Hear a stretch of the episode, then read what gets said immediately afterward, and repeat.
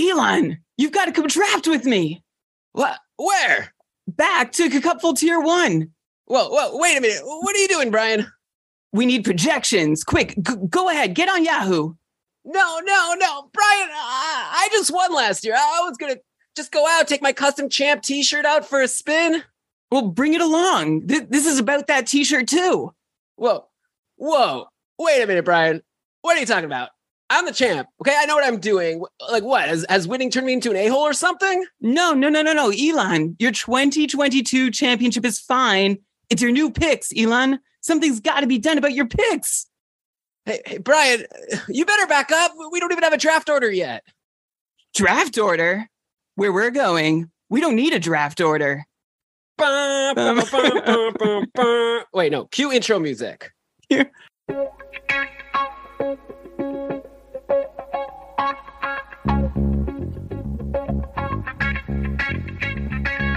Karlsson, Karlsson, världens bästa Karlsson. Karlsson, Karlsson, hoj här kommer Karlsson. Karlsson, Karlsson, ingen faktiskt ingen annan Karlsson spelar jag så bra som mig. Carlson! Carlson! Carlson scores! Karlsson, Karlsson, Yes, it's a beautiful day for a draft, the first step of many for this group of 14 elite fantasy hockey managers, all setting off on their path to prove that they are the best fantasy hockey manager in the world and earn the title of the undisputed Keeping Karlsson Ultimate Patron Fantasy League, aka the Cupfuls Ultimate Champion. Welcome, everybody. The Cupfuls Tier 1 Draft live broadcast is here on the Keeping Karlsson Fantasy Hockey Podcast, the best and longest running fantasy hockey podcast in the world, hosted by two guys who have climbed that ultimate champion mountain and one who presently stands atop it, having planted his flag there last year. I'm your longer ago ultimate champion and your host for today's episode, or co host, I should say, Brian Com. And Elon Dabrowski is here as your reigning Cupful Ultimate Champion, here to defend his crown today from 13 hungry, determined, and extremely competent managers in our elite tier one of fantasy hockey Valhalla. Elon, how you feeling today? I'm doing okay, Brian. A little nervous here. Got tough competition. Also, the draft is scheduled to start in three minutes. So I'm assuming I'm going to be pausing it when it starts. You very well might, because I just want everyone to know that, like, of course, this is not our standard Keeping Karlsson podcast fair. This is an annual tradition here on the podcast where we have a live play by play and analysis as we watch the top fantasy hockey minds in the world build their rosters to compete in the world's toughest and most esteemed fantasy hockey league. We've got Matt, Phil, Jordan, Brendan, Ryan, Tom, Mark, Max, Lewis, Lori, Harrison, Thomas, Joel, and Brandon, who have all earned their right to compete this year for the title of Ultimate Fantasy Hockey Champion, some for the first time, some who have been working for it for consecutive seasons in tier one, some who have been relegated from tier one from previous opportunities, but have fought their way back, some who are trying to escape the shadows of their reigning champion brothers, and one in particular, Max Fredrickson, who with Elon is looking to become the Cupful's first ever two time champion. This year's winner is going to join previous Ultimate champions Jeff Turcotte, myself, Brian Com, Dave Betton, Max, Dustin, and Elon in our Cupful Hall of Champions, who are then memorialized forever as the best fantasy manager in the world for one glorious season. But of course, the past does not matter today. We're looking to the future as we head into this storied tier one auction draft for our eighth season, eight seasons of the Keeping Karlsson Ultimate Patron Fantasy League, aka Cupful.com, kkupfl.com. If you're not familiar with the Cupful, uh, go to that website I just mentioned, but it's also the biggest and greatest fantasy hockey league in the world, commissioned by Elon and I and Kevin A. Bear, who's just been an incredible addition to our team this year, making this definitely the best year we've ever had. Every year, Cupful managers play against similarly ranked and tiered managers. The top managers in each division get promoted and work their way towards climbing to the top of tier one, and others are relegated down the pyramid. Like we have one tier one, two tier twos, three tier threes, so on and so forth. This year in Cupful season eight, the league features eight tiers with more than 600 managers playing from 22 countries across four continents. divided into 42, 14 team divisions, all trying to eventually find themselves drafting here in the tier one auction draft, which you might have heard is about to get rolling. For more info, again, kkupfl.com. If you want to get the bigger overview for the rules, we're still accepting wait lists. Uh, if you want to take over a team that needs a replacement manager mid-season. Um, and if you're already feeling like, where's Elon? This is too much Brian for me to handle. While Elon drafts, because he is not co hosting this episode, he's busy. I have enlisted the best possible help around for the third consecutive year. We are once again thrilled to be joined by our now, Mike, I'm calling you our traditional uh, repeat auction commentary co pilot for this episode, just like years past. Michael Clifford, AKA Slim Cliffy on Twitter, is how you might know him, the associate editor at Dobber Hockey, is here to help make this a day to remember. Mike, welcome once again to a very special episode. I mean, thanks again for having me. I was trying to figure out how many years it had been. I thought it had been four, but it's probably been four. But I, I mean, you know, three or four. It, it's always a fun time to be here. It's obviously a super competitive league, and the fact that it's an auction draft is a nice little wrinkle to everything as well. Um, just thanks again for having me, and I'm excited to see uh, what some of these values go for.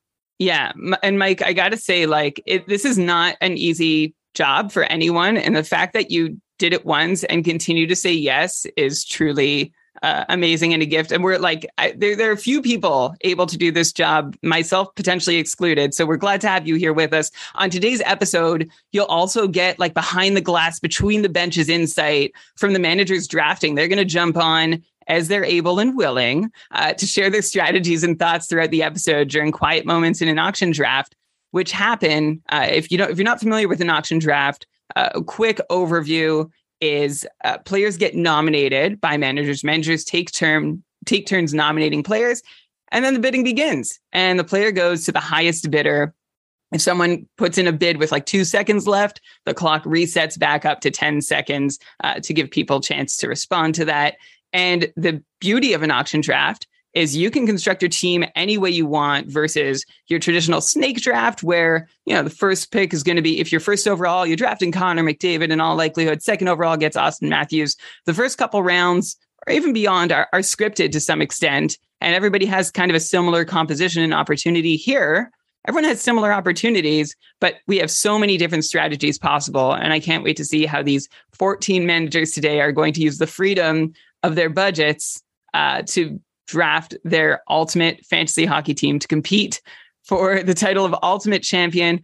Just before we get rolling, we should mention that as always, this episode is presented by our friends over at Dobber Hockey, the number one resource on the internet for all your fantasy hockey needs. The Daily Ramblings invaluable. In fact, there was an article from Ian Gooding, past guest on the show uh, earlier. If it wasn't today, it was very recently, reminding you that those early San Jose Nashville games that are happening before the rest of the season really kicks off, why don't you start streaming in some targets from the Predators and Sharks to get a couple extra games in in the first matchup of the fantasy season? To find out who those targets are, you can go over to dobberhockey.com.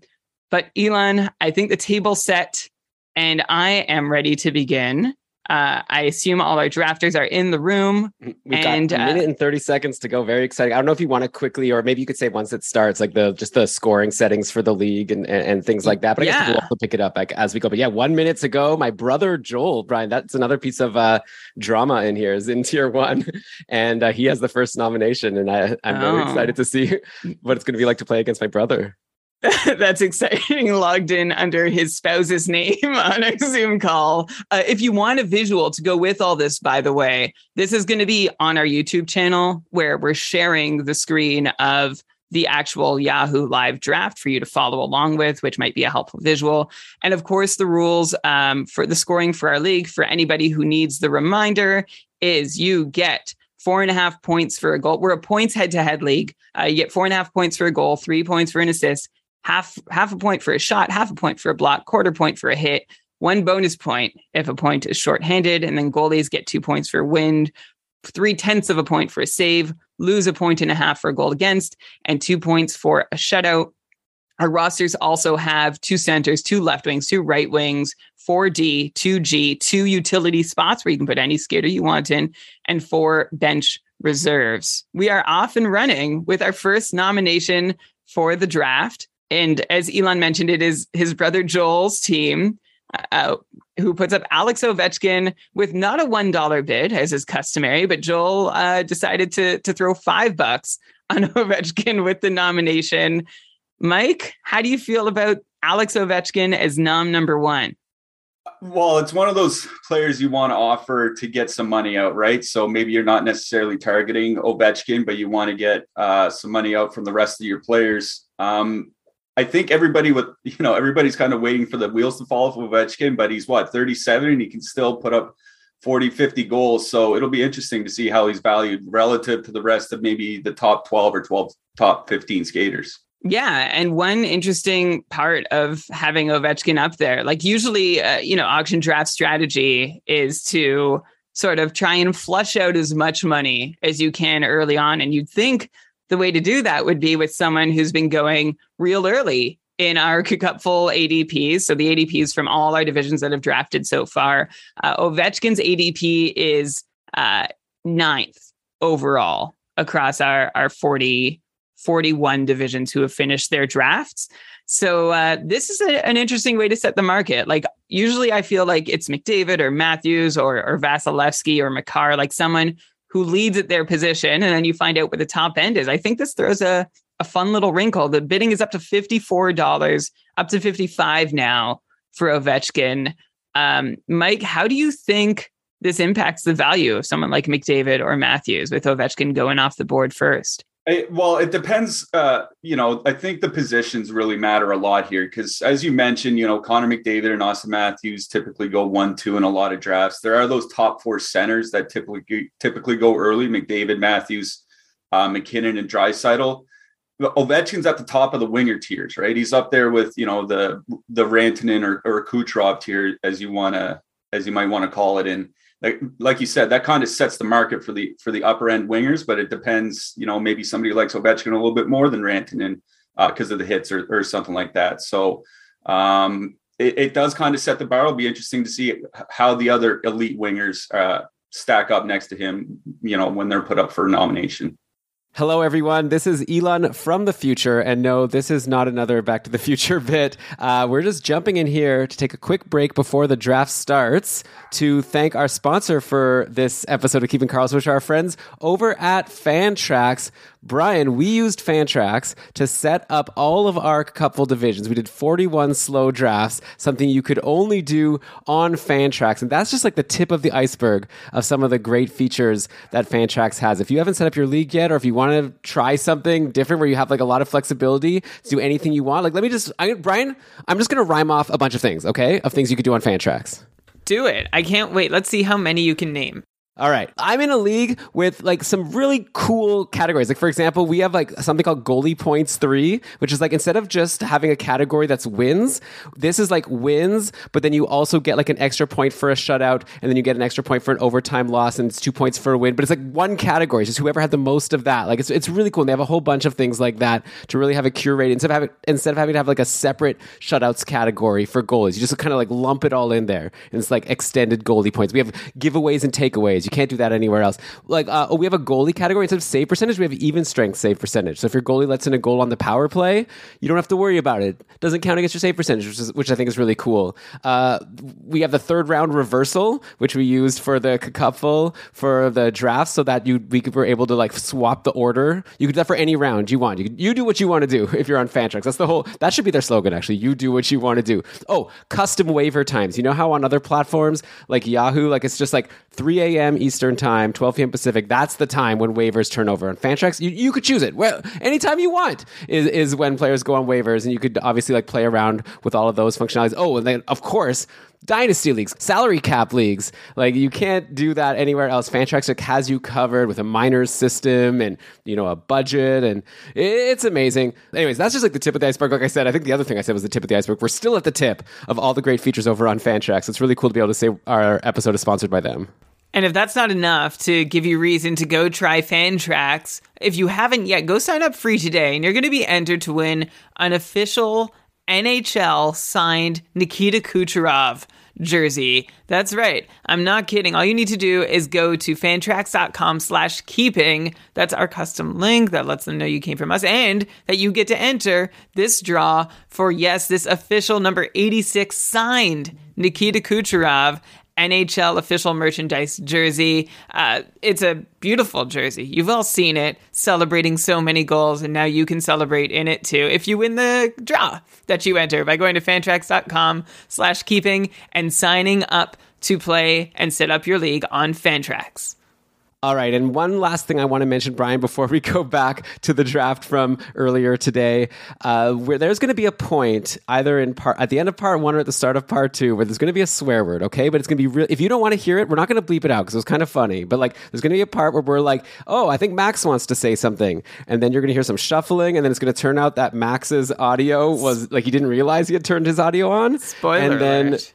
Well, okay, but I'm just letting people know. So if that's happening, and if you don't want to hear some profanity, you know, skip ahead 30 seconds at that point. Okay, so that's that's there. There's your content warning. Aside from that, uh, strap in for like a four-hour draft. Uh, I needed like a couple hours to shake it off before we came back to record all of this. Uh, but it was, it was a blast, and I can't wait to hear what people think about all of the picks and everything that happens. So yeah, tweet it, tweet us at Keeping Karlsson. Let us know. But I guess with that, Brian, uh, why don't we just get back to it? Let's get back to it, and you can hear a lot more of my voice coming up. All right, and Ovechkin is off the board uh, for $56 to Jordan. Uh, that kicks things off. And the next player on the board is somebody who is at the top of their position, and that's Igor Shestyorkin. Uh, whose bidding is already up to $34. And of course, we can already talk about the relative value of having a top end goalie versus a top end skater. And the bidding's over for Shestyorkin. So we, we have a data point already. Mike Shestyorkin goes for $34, $22 less than Alex Ovechkin. Uh, I mean, I can't imagine if Shestyorkin goes for $34, that's that's the top of the market, right? So compared to where we have Ovechkin, how are you feeling about that value? I, I think it's pretty good. I, you know, if Shestyorkin can repeat anything close to last year, I think that's a, a really great price for him. But it, it does kind of cap what goalies will go for here. Now you can kind of set your budget accordingly uh, to your own team, so you know you won't have to go out and spend forty or forty-five dollars for a Vasilevskiy or something like that, unless you know bidding does get crazy. You know, things like that can happen in auctions, but you know that you won't have to spend that much if you still want to look go after one of those top four or five goalies. Right. Like the fun part is that, you know, sometimes the first player from a tier of players can go for less than the rest because then the scarcity prevails, right? The market's set $34. Then if somebody wants Vasilevskiy, really wants Vasilevskiy, you're going to start at $34. And then if, if enough people are vying for him, he could go up I don't know. I'm curious to see if he can break 40 bucks, um, being really the only other comparable to Shestyorkin if somebody's looking to have a Shestyorkin type on their team. We have Connor McDavid, who uh, has been nominated, and uh, it's up to 80 bucks. So we are, that's 34 more, uh, 24 more than Ovechkin has gone for, and it's still going. Tom just upped the ante to 81 over defending champ Max. Brian, he went for 83 last year. He went for 83 last year, Connor McDavid. So that's our that's our comp. Uh, last year, by the way, Ovechkin went for three dollars less, and uh, Shestyorkin went for thirteen dollars less. So, Elon, thanks for adding in uh, from your impressive draft sheet. So, McDavid is off the board for eighty-one dollars, two dollars less than last year, which either means um, he's worth less than last year, or we, ha- we we're willing to be a bit more conservative on on on spending budget on him. So, Mike, how do you see um, that McDavid bid? Let's just compare it uh, to Ovechkin. It's twenty five dollars more than Ovechkin, and of course, managers have budgets two hundred and sixty dollars. So, Tom. Uh, who spent some time out of tier one after being one of the highest scoring teams in the Cupful for the for in the in the early years of the league in all the Cupful. I spent some time in tiers two and three, back in tier one this year. Uh, $81 for McDavid. So that's all, nearly a third of his budget spent on McDavid. Um, what do you think, Mike? It, it, it, does seem really high when you when you're considering a 260 budget, but when you have it uh, posted next to Ovechkin, I think the relative value seems pretty close. Um, just by my own season long projections, using a format similar to this, where I have power play points instead of shorthanded points, um, I McDavid worth about 30% more than Ovechkin if they both play 82 games. So um, where he goes what for $25 more as an $81 player. I think that's pretty close to the relative value. So even though it seems like a lot, a huge chunk of your budget, it seems like a pretty fair price, you know, when all said and done.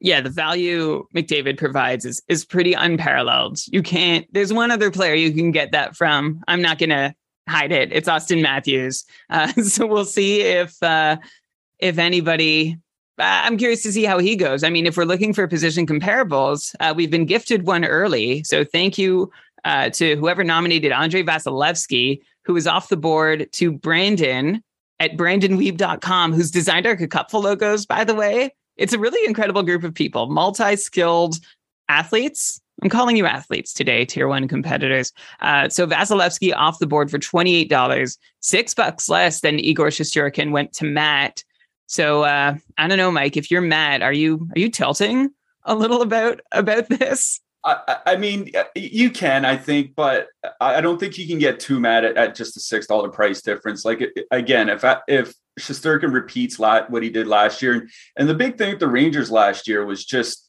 um, they were kind of porous defensively, but I think you know the kid line really showed out uh, uh, in the playoffs. I think that third line will make a difference for them defensively. Maybe add some more wins to Shesterkin's total. So, yeah, you don't always want to pay six dollars more for a guy that's somewhat close in comparisons, but uh, you know it's not one of those things that should tilt you off of your entire auction or anything like that.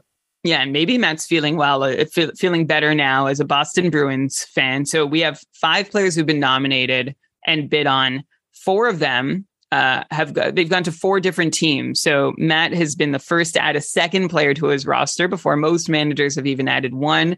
He's added Brad Marchand for 16 bucks, uh, which compared to last year's cost, $44, is a real steal uh, uh, Marchand's been going about 63rd, 64th on average in our cupful drafts, which obviously is a hedge because you're going to get him at some point, just not sure when.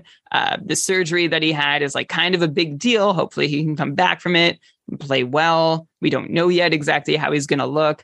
Um, but I mean, at 16 bucks, I guess it's a roll of the dice you can take. Of course, Matt is taking on the risk that he's going to dearly miss Brad Marchand while he's out because eh, there's some fantasy leagues where you can draft, and this is how the leagues I won in my early fantasy days, where you draft players if they're out for a long time, you survive easily until the playoffs, and then you crush the league with all your healthy players. That can happen in tier one of the cupful. Like you need to be competitive every single week. It's it's a it's a real fight from start to finish. So this is a calculated risk from Matt that Marchand is going to be back in time to help him. Um, Mike, do you have any takes on like are you expecting Brad Marchand to be up to like full 100% capacity say by late October, early November or are are you how are you approaching him in your drafts? Are you worried? Are you eager? What's what's your feel? Yeah, it, it is a concern just because of the nature of the surgeries, right? It's a double hip surgery for a guy that's, I think he's 33 or 34 years old now. Um, you know, this isn't a, a 22 year old or something like that. Um, and I say that as a 36 year old. Yeah. Uh, like I'm well over the hill now, but I, I, think that's, that's, that's the obvious concern is that he comes back and he's, you know, kind of like Tyler Seguin's been the last couple years, right? Where Seguin really hasn't been the guy that he was three or four years ago before his surgeries, but at that price, it's it's not something that that just ruins your draft, even if, if Marchand's not the guy. And if he does come back, you know, let's say the middle of November, and it takes him a few weeks to get back. If you have him at hundred percent by the start of December, at that price for four months, including the playoffs, I, I don't think he can really complain about that too much. I agree. Right. So so now Matt is sort of he's staking his claim. He's saying I'm going to survive without Marchand, and then we'll see we'll see if uh, how it goes from there. We have a, a set of double Bobrovsky picks that have just been made. And by the way, I want to say hi to everyone in the YouTube chat. Uh, I can't really keep an eye on that with all that's going on, but I appreciate like keep chatting in there, keep doing your thing. Um, it's nice to see you. Usually I like to be a little more interactive, but here we are. So yeah, double Bobrovsky picks back to back. Joel uh, drew first blood there, uh, spending $56. So the same amount as Alex Ovechkin for Cale Makar, who's been going on average fifth overall in our Cupful League. So that's four spots ahead of Ovechkin for the same price. So on on the like on the face value, that looks pretty good to me. That looks like a nice place to get Makar.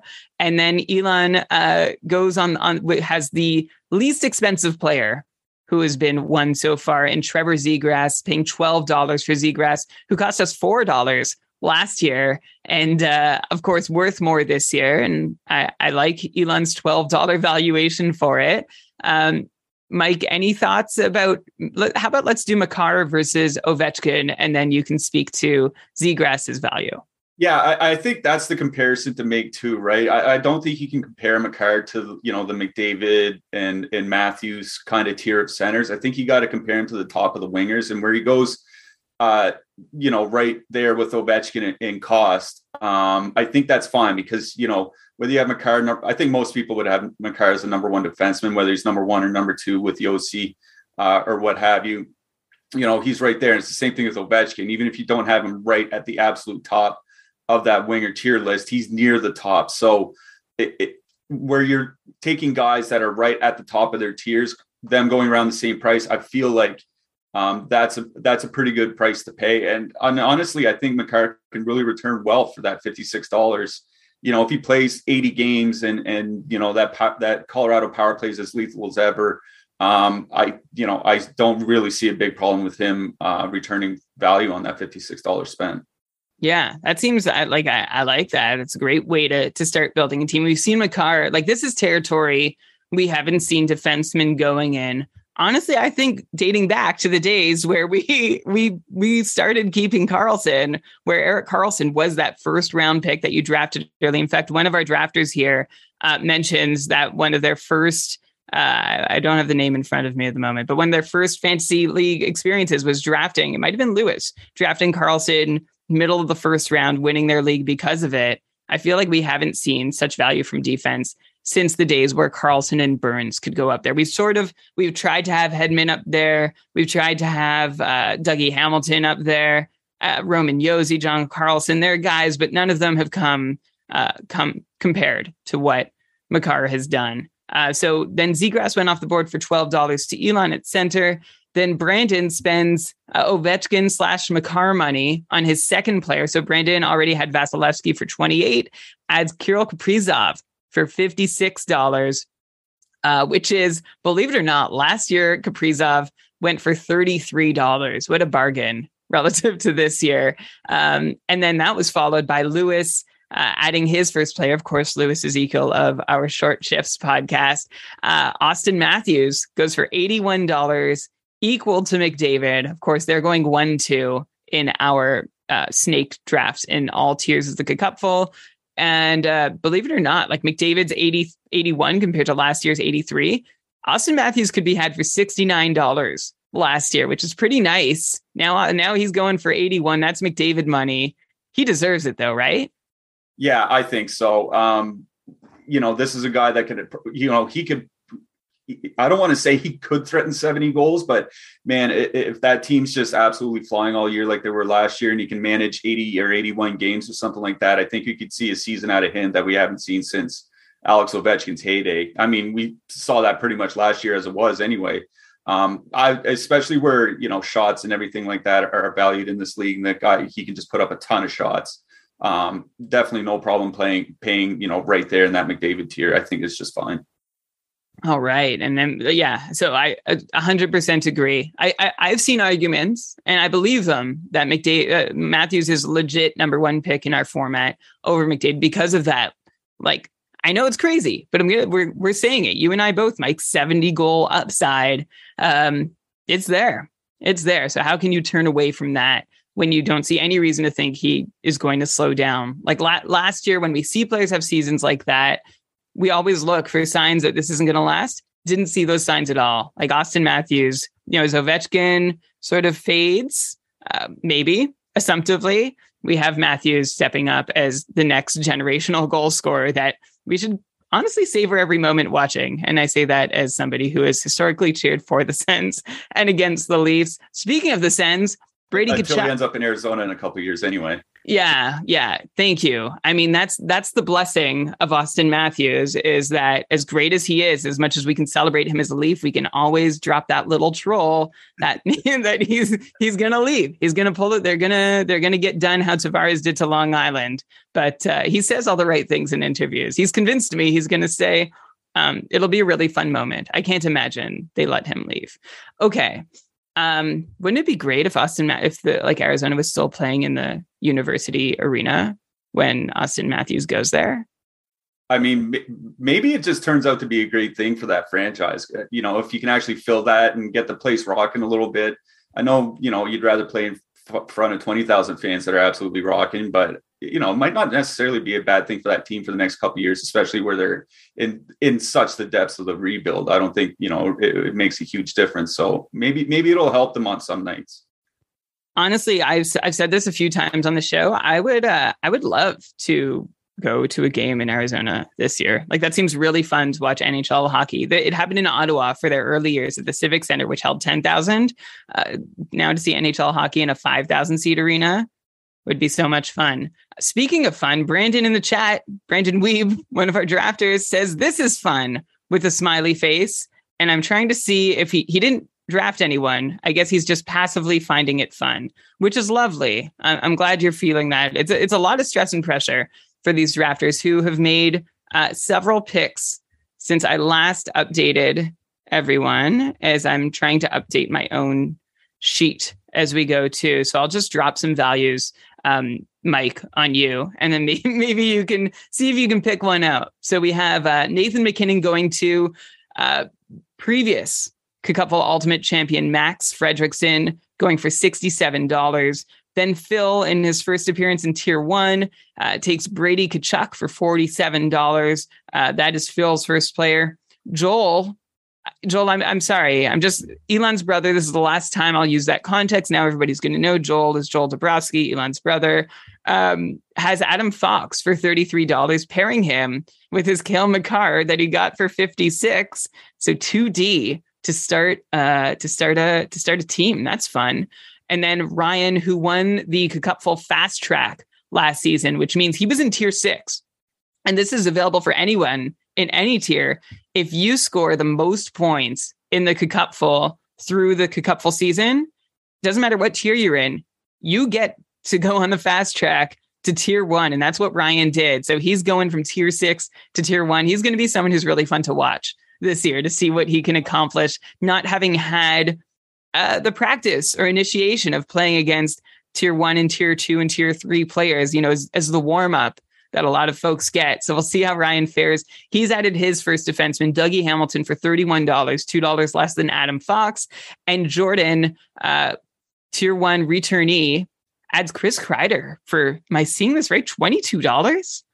Okay. Um, and then I have one more pick, Mike, and then you let me know what you think. Uh, Leon Draisaitl goes to Matt for $75. So Matt is spending fast and furious. He has Shesterkin, Marchand, and Draisaitl, three players, while uh, four managers, Brendan, Laurie, drafting from Finland, by the way. Oh, and Brendan's drafting from Australia. I think it's like 4 a.m. and this is his third draft in the last 18 hours. So way to go. Worldwide League, everybody. Oh, and Mark, who's in Ireland, also doesn't have a player and Harrison, who I believe is somewhere in North America. I'll check on that. Uh, those four managers don't have a player. Well, Matt has already collected three. Ilya Sorokin off the board to Ryan for seventeen dollars. Mike, I'm going to catch my breath and uh, and let you share any thoughts about what you've just heard. Yeah, I, I think I you know Joel going with Makar and Fox, uh, the double defenseman to to kind of start his draft is is real interesting. Um, they come in at $89 total. That's roughly one third uh, of his team's budget.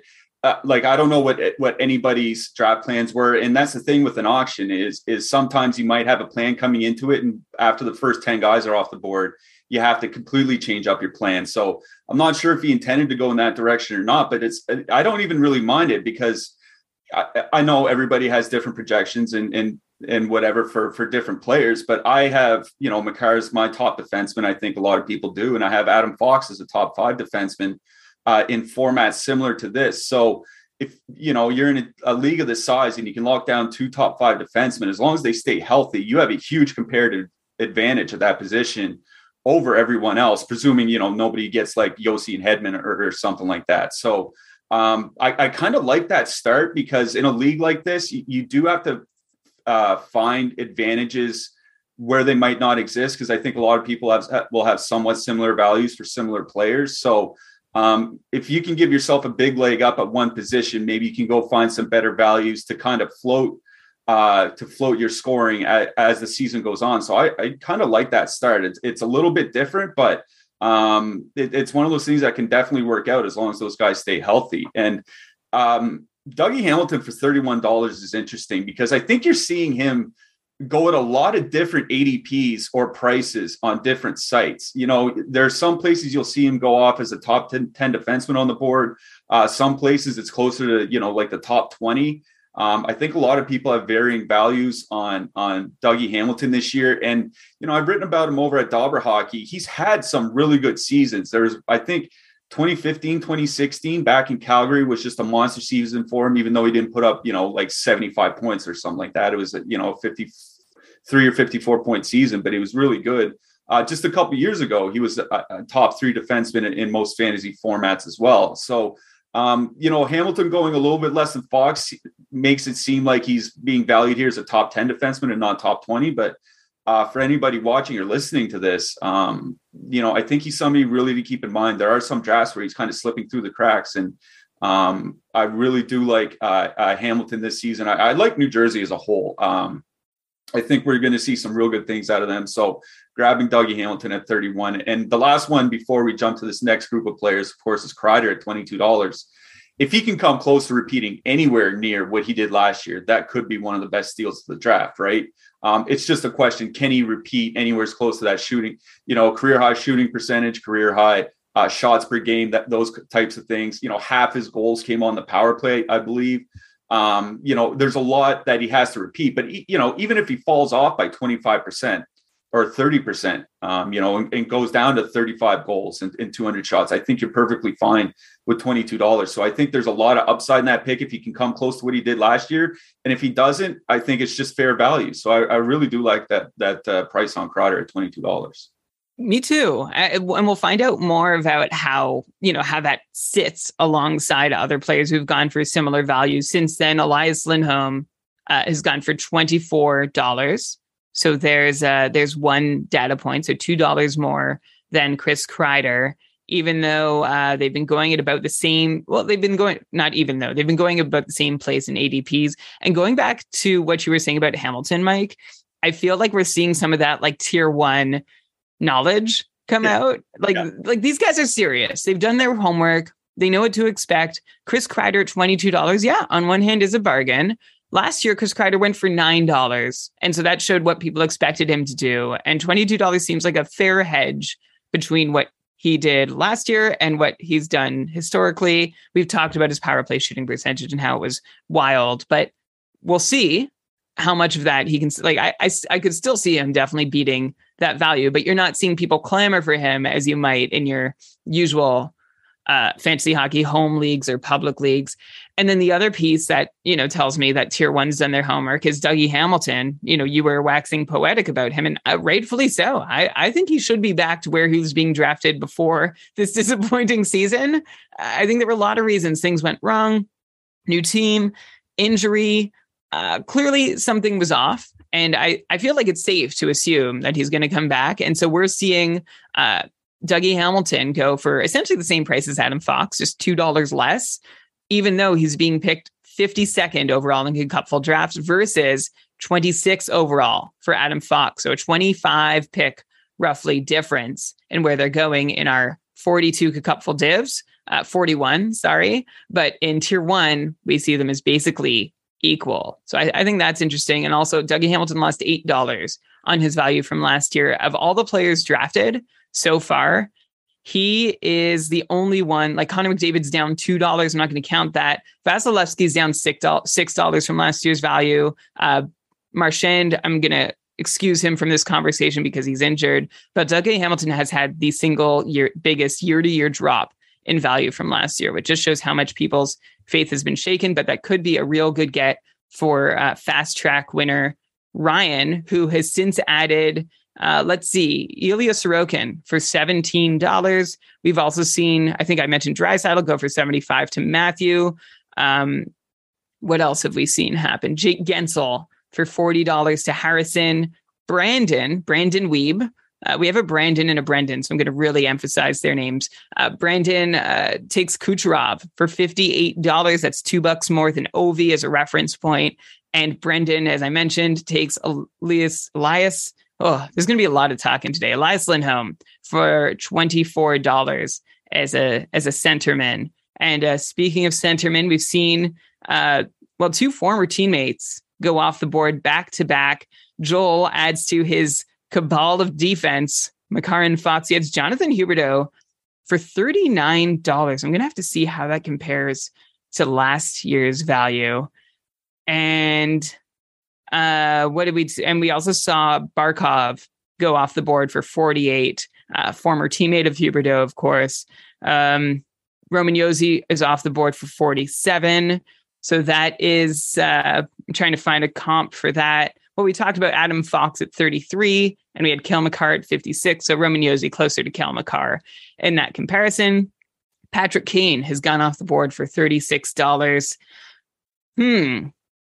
Hmm. I don't know. I, I think the standout there, Mike, is Huberdeau at 39 being one of the less expensive forwards. Like for, uh, I'll, I'll use Brady Tkachuk as a reference point. Uh, he went for 47. I guess Jake Guentzel for 40 is right in that Huberdeau uh, wheelhouse. That seems right, I guess. But it seems like a, it's to me, it seems like nice value compared to your Ovechkin at, at 56 and your Kucherov at 58. Huberdeau for Huberdeau and Guentzel for a lot less. I mean, that's how it's going in drafts too. Um, that seems pretty good to me. Yeah, I agree. I, I, actually have Huberdeau and Guentzel one right after the other in my ranking, so that they're one dollar apart. Um, really makes sense to me. Um, you know, they're not at that upper echelon left wing tier. You know, with the Ovechkin and Kaprizov, so that they're a fair bit cheaper. Um, obviously, does make sense.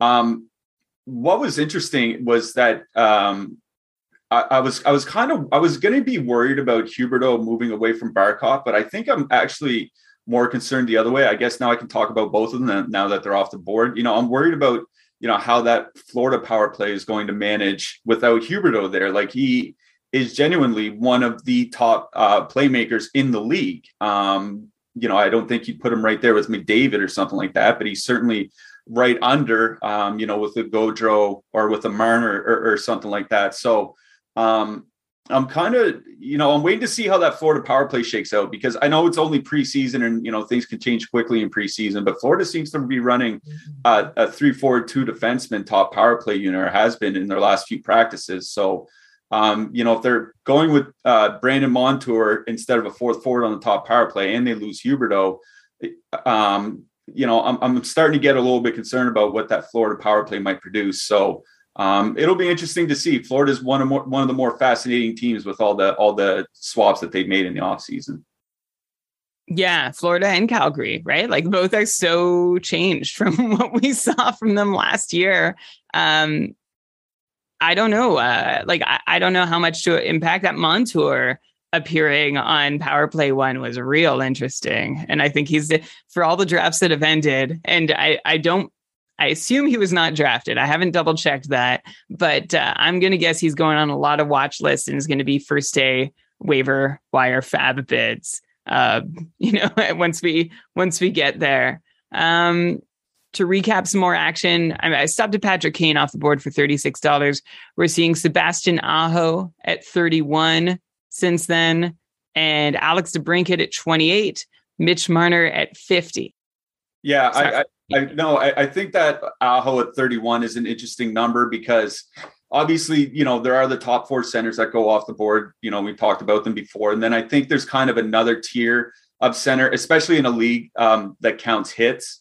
So I think, you know, maybe like Barkov or or maybe even like a JT Miller might be in, in a tier of their own um, when you factor in production and, and hits and all that. And then I think you have another tier below that with with Aho. And it'll be interesting to see what other centers go for around that price because I I think everybody's kind of waiting for Aho to really put it all together and not be like a 75 or 80 point guy, but closer to like a, you know, a, a 90 or a 95 point guy. Um, you know, we'll see if if Carolina can take if he and Carolina can take that step this year. I, I, you know, everybody's just waiting for that next gear from Aho. Not like he's, you know, like I said, it's not like he's a a bad producer or anything. Seventy five or eighty points would be a really good season. Um, but I think everybody's just kind of waiting to see if he can take that next leap. And whenever he does, um, he's going to be a great value for for whoever get, gets him, whether it's this year or next year or whenever that comes. Yeah, I guess we've talked about Aho on the show in like in the same vein. Like he is a talented fellow. Uh, he seems really good, really reliable for a near point per game pace, if not having that actual or maybe even a touch more. Great short-handed producer too. Yep. But in Carolina, my take has been that there is there's a there's a ceiling on him because of how evenly that team spreads minutes between their lines and that he's never actually going to have the minutes he needs unless he goes on like a shooting percentage bender or his line mates do. Uh, he's not going to ever really have the opportunity. The way things are in place right now with Rod Brind'Amour in Carolina he won't have that opportunity to reach his true upside that's yeah. my take. Yeah, no, it's a good point you bring up because he was over 20 minutes a game as a 21 year old, and he was under 19 minutes a game last year. He's playing more, he's playing less as he gets older, which is typically not something that you see uh, from players in the NHL. And I, I think there are other teams uh, that spread out ice time, whether at even strength or, or, or on the power play. I'm not going to mention them because you know maybe it might affect some drafting here, but I think that's an important point to bring up. It, you know, not every number one center plays 21 minutes a night or something like that. There is a difference between playing, you know, 18 and a half to 19 minutes or playing 20 and a half to 21 minutes. And I think you're see, you're definitely seeing that in, in some of those price those prices. You know, Mitch Marner at fifty dollars, for example, if he's playing 18 minutes a night instead of you know 20 to 21, you don't see him go for fifty dollars. And I think uh, factoring in ice time is something that I think some people uh, tend to not some you know not definitely not this crew. This is a, very very sharp crew, um, but I think some people tend to overlook how ice time is used uh, amongst top players uh, across different teams, and and Aho is a very good example of that. And another example of that has gone off the board uh, right after Aho. We saw Alex DeBrincat go off the board for $28. He's Mark's first player, Mark playing from Ireland. Uh, he Mark won the won the regular season, uh, the President's Trophy, if you will, in Tier One of the Cupful last year, and uh, fell to Elon eventually. But he did it with such a strong draft. He was actually talking about this in our Discord server today. Someone was asking, well, is it just whoever makes the most moves is going to win? It's like, no, that shows like you're an engaged manager. Uh, one, but two, it doesn't guarantee like, and of course, engaged managers are going to do better than disengaged managers, but you can be quiet like Mark and engaged, but uh, not so active because he ended up with a lot of players who were not superstars. This was his draft strategy to not add superstars, but to have a, a, a good chunk of mid-level players who are all consistent and too good to drop and there's not a lot of room to churn extra games or players and it worked for him in the end and i see him going for that strategy that worked so well for him last year with alex debrincat who i brought up because you were talking about those even power plays and uh, ottawa seems like a place i mean apparently debrincat and giroux aren't going to crack pp1 to start the year which tells me that they're going to run two roughly even units is my guess. Like that Tkachuk, uh, Norris, Batherson, uh, top power play unit. I'm forgetting someone there. Stützle. Stützle, thank you. Uh, like are so dynamic and dangerous. Like you watch them, a lot of power plays have like their one guy. Like you've got your Ovechkin power play, you've got your Josi power play, you had your Brent Burns power play.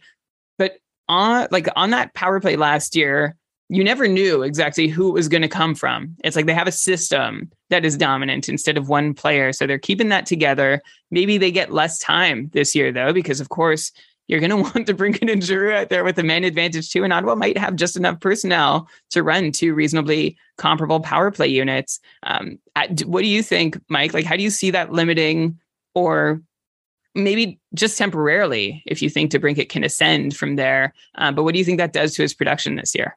Yeah, yeah, I, I, think it makes it tough. You know, with the power plays getting so much better in the league, um, you know, um, power play opportunities are up over the last few years. Power play percentages are up, so power play production is important. I mean, Um, Nikita Kucherov is off the board now, but you know he had what 30 power play points in 48 games or something like that last year. Like a few years ago, you might only get a handful of players that got 30 power play points at all, um, and now it seems like you're going to get you know a, a, a lot of skaters at the top reaching that mark. I can see it from a real life perspective that if you throw two good, relatively even power plays at the opposition, you could kind of wear down the penalty kill because like let's face it, teams might have one good penalty kill pair, maybe two at the most. Um, you know, certainly once you get to the third, third, third pair of forwards and defensemen, um, you're either running back out the first pair again, or you're or you're getting a lot weaker. So, um, I think it's something that could work out well in real life, and I, I the Leafs didn't exactly do that, but I, I want to think it was like four years ago, maybe. Um, Mitch Marner was spending some time on the second power play unit, and it was really, really doing uh, wonders for them. Uh, you know, once Matthews and those guys got off the ice, the Marner unit went on, and they actually did very, very well against weaker yeah. competition. So I remember. I, am wondering if, if DeBrincat and Giroux can do that, but if Ottawa is running two fairly even power play units, you know, by both skill and ice time, it, it's something that probably help, helps a team in real life, but probably caps their upside in the fantasy game. Yeah, yeah, for sure. Well said. Uh, one guy whose upside is through the roof this year, or at least has been recognized for the first time. Um, this is so far the single biggest year to year gain in auction draft value. Last year, this player went for $16 I don't know if you can see the screen, Mike, but do you want to guess? He went for $44 this year. Any guesses on who it is? Yeah, it's it's got to be Timo Meier. It's Timo uh, Meier. Yeah. Um, and you know, I'll just pat myself, I'll give myself a little Barry Horowitz here and pat myself on the back a little bit. he was one of my favorite values going into the season last year because you know, in, in leagues where you count hits and where you count shots, you know, you count those peripherals. He had been posting those numbers he just wasn't converting, you know, converting it into a lot of goals. Uh, the goals finally came last year, of course, more shots. Uh, the power play time was a big one. Like he he was not getting the power play minutes earlier in his career that he probably should have been. And now that they finally gave him those power play minutes, um, everything kind of all came came together in the same in one season. You know, if he's playing 19, 20 minutes a game, I know that team's not very good, but he should still be, you know, 30 goals, three and a half shots per game, um, you know, a ton of hits. I, you know, it seems like a hefty price to pay for a winger that could end up on like, you know, a bottom six or a bottom 17. Um, but I still think Timo Meier is just one of the better across the board producers that there is on the wing in fantasy. And um, it's nice to see him uh, kind of, you know, turn into the player we knew he could be. And, you know, I think that price of $44 is just perfectly fine for anyone watching on YouTube, I'm gonna just let you know. Um, and sorry, Mike, I, I totally was listening, and I agree with you. 40, 44 seems good. His his ADP in the cupful has been 20th overall, uh, but it's been on the rise for sure, especially ever since Dom Sheet came out. Just because he's such a reliable shooter, when someone's taking as many shots as he is and is to get so many opportunities. Uh, there's a lot to like. There's a good floor if you can trust a guy to take four, maybe five shots a night. That's a solid floor for our scoring system of what he can contribute. Um, for anybody watching on YouTube, I have put up a list of the auction values. Maybe, you know what? Maybe I'm going to even share this sheet in the chat so you all can follow along because there has been a, oh gosh, I think I just shared my personal email with everyone. Uh, don't go back and look. All right, do me a favor. Uh, I'm going to share this um, in the YouTube chat for those wanting to keep an eye on my sheet live. Okay, and I'm going to go back to the present screen. This is the magic of podcasting. We had a, our loudest ovation amongst the drafters so far uh, with Mark's next pick. So we last talked about Mark, President's Trophy winner last year in Tier One, Alex DeBrincat for 28 bucks. He has since added Tristan Jarry for $16, which had uh, a lot of comments in the chat. Like this was the the biggest reactions, the biggest pop we've had so far from anybody. Uh, for, yeah, from from anybody's pick. So uh, Tristan, I like I like Jarry a lot this year. I like the pens a lot this year. Me and Dave Betton on the stream scheme are kind of on the same page, feeling like they're determined, they're committed. I drafted three for my own Cupful team, I had Crosby, Malkin, and Letang by the end of I think it was the fifth or sixth round, And I was like eyeing Jarry and eyeing Petry and eyeing Rakell and Rust down the road too. Like I felt like I could add all of these guys value that I liked.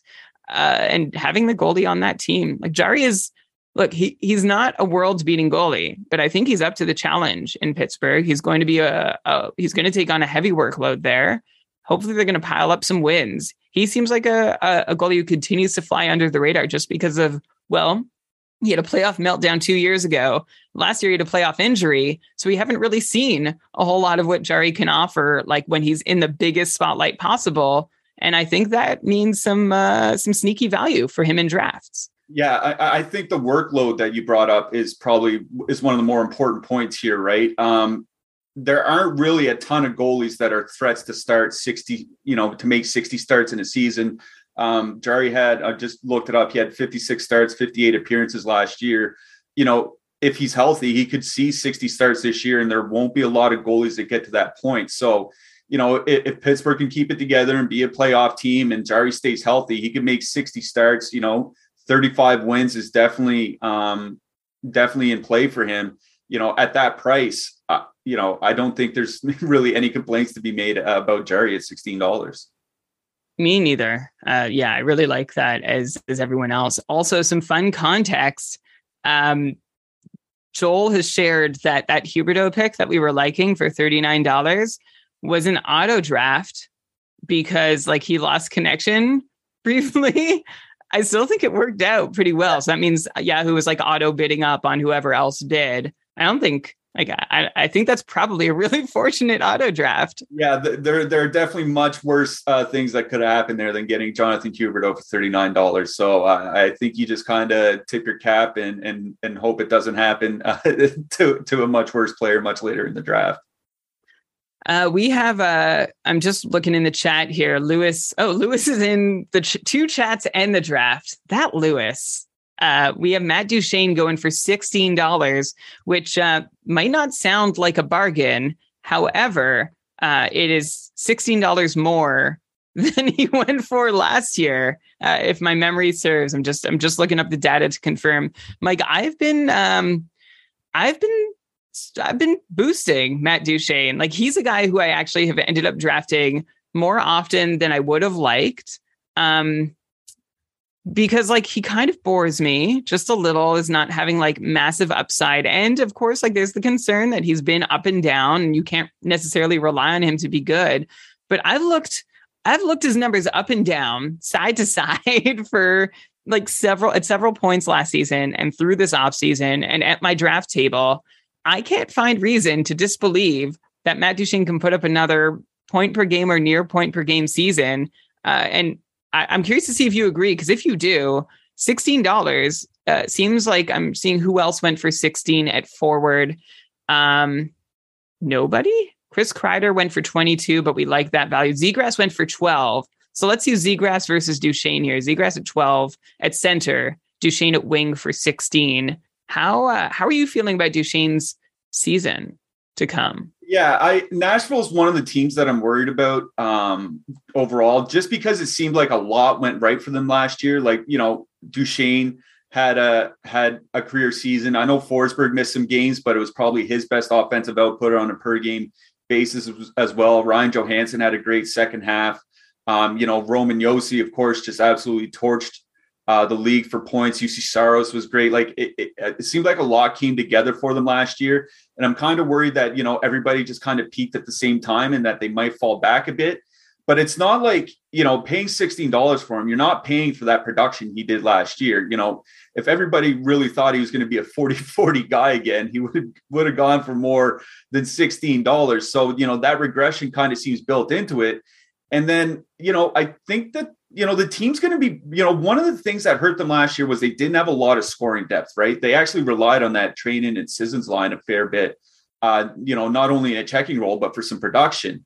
Uh, but they had, you know, Nieder, Niederreiter in the offseason. He should, uh, you know, potentially put up 20 goals for them. Uh, Philip Tomasino is a guy that um, I've been kind of pumping his tires uh, in the offseason. Looks like he might start in the top six. Like it looks like there's finally going to be some depth scoring here. So, you know, maybe that top line doesn't get keyed on um, as much by the opposition. And even if, you know, Duchene falls back to, 25, 30 goals and, you know, 35 assists or something like that, you know, paying $16 for a guy that does that with three shots per game, um, I think it's just fine. So, you know, it seems that price is built in, the regression is built into that price.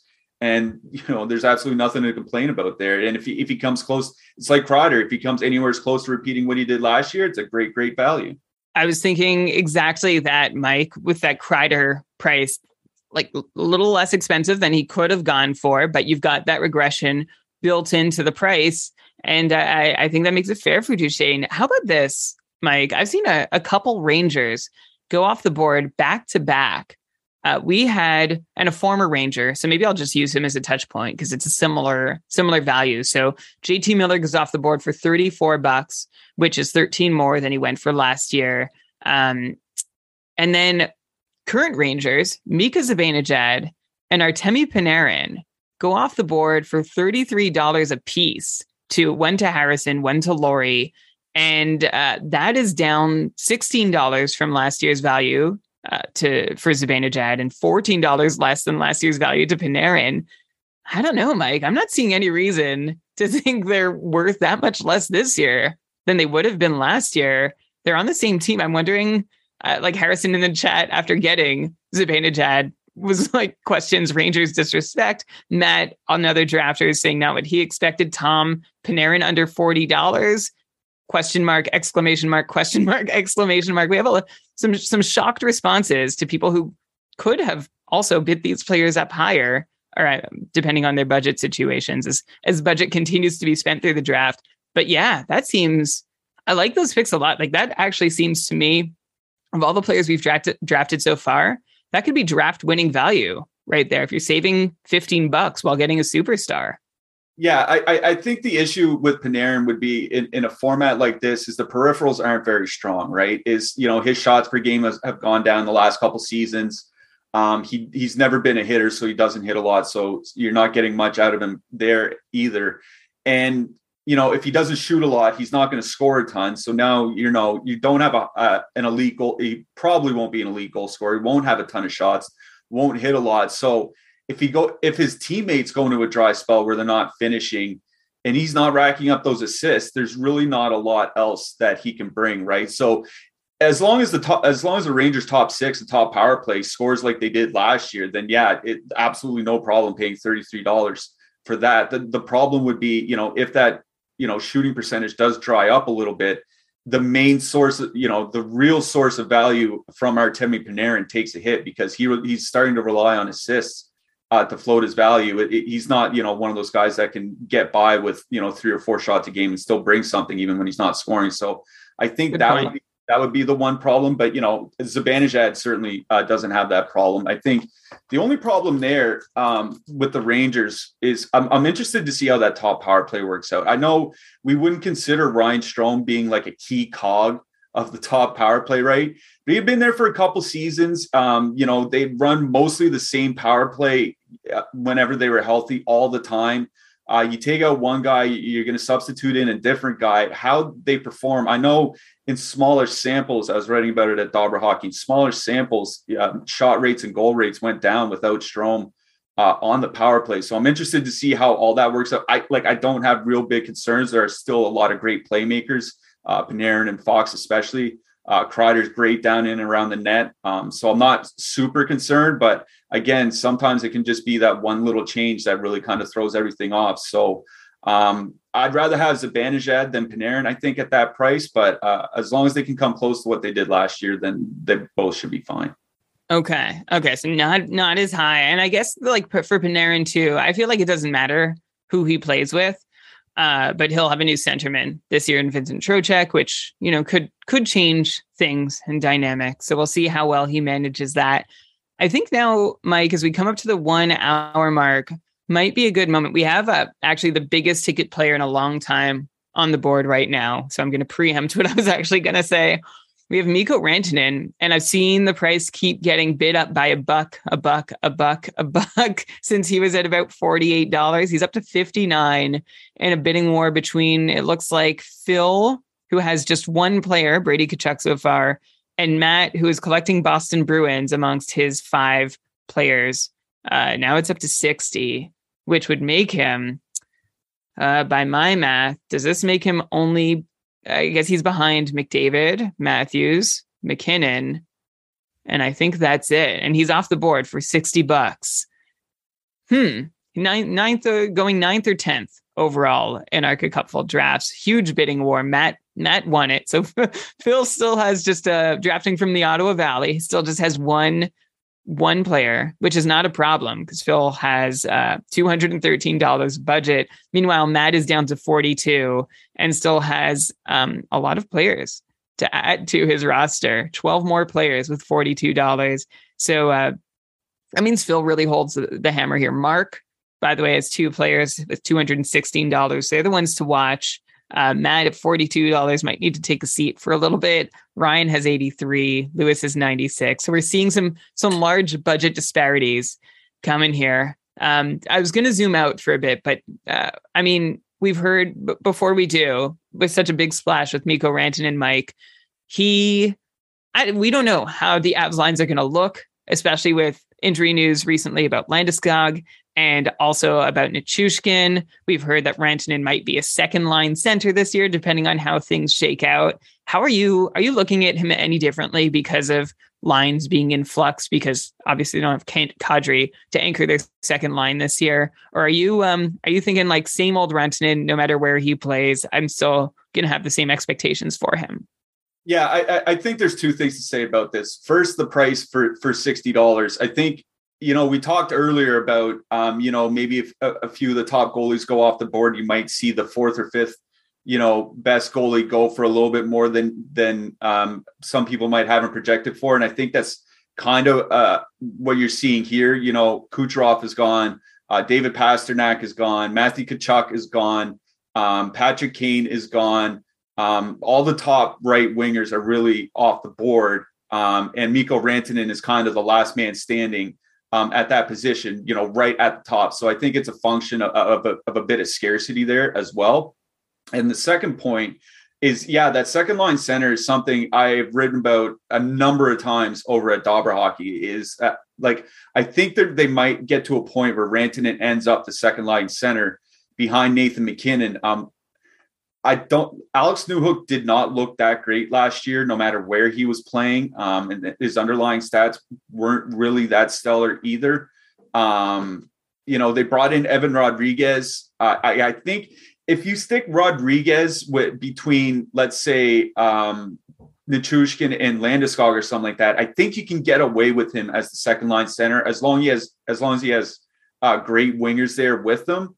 Um, but I'm not sure, you know, if we leave Rantanen on the top line and, you know, Landeskog's hurt or something like that, you know, if you're putting him with, with uh, Newhook and, and Lehkonen or something like that, I'm not sure he can do it. So uh, I think we might get to a point where Rantanen does end up the second line center and, you know, they still have a lot of good wingers. He should still be, uh, you know, just absolutely fine. It's just, you know, we definitely want him playing on the top line with MacKinnon instead. And it'll be interesting to see how that second line center shakes out for Colorado this year because you know this is the defending Stanley Cup champions that's still trying to figure out who their second line center is. Um, it's definitely an interesting situation um, with the Avs. And it's curious what you say, Mike, about Rantanen potentially changing like deployment to a less preferable situation and his value actually went up this year $11 compared to last year. So that that could be a big bet. It is in line. Like ovechkin was going around the same place uh, in our in our cupful drafts.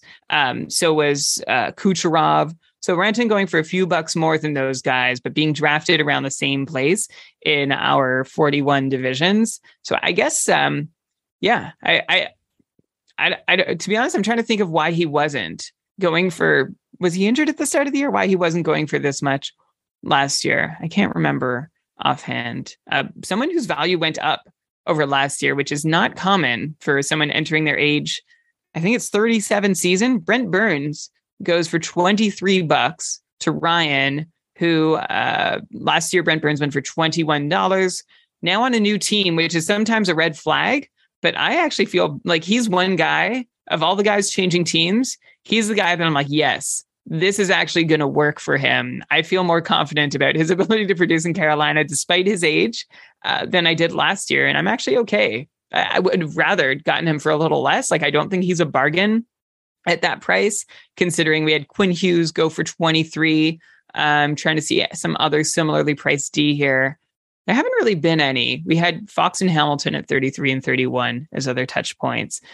Um, yeah. So where was I going with that question? I would have liked Brent Burns for a little less, but at this price, seems okay. Like, are you are you optimistic with the change of team here too? Do you think he can sort of rejuvenate his numbers, being Carolina's basically lone offensive defenseman?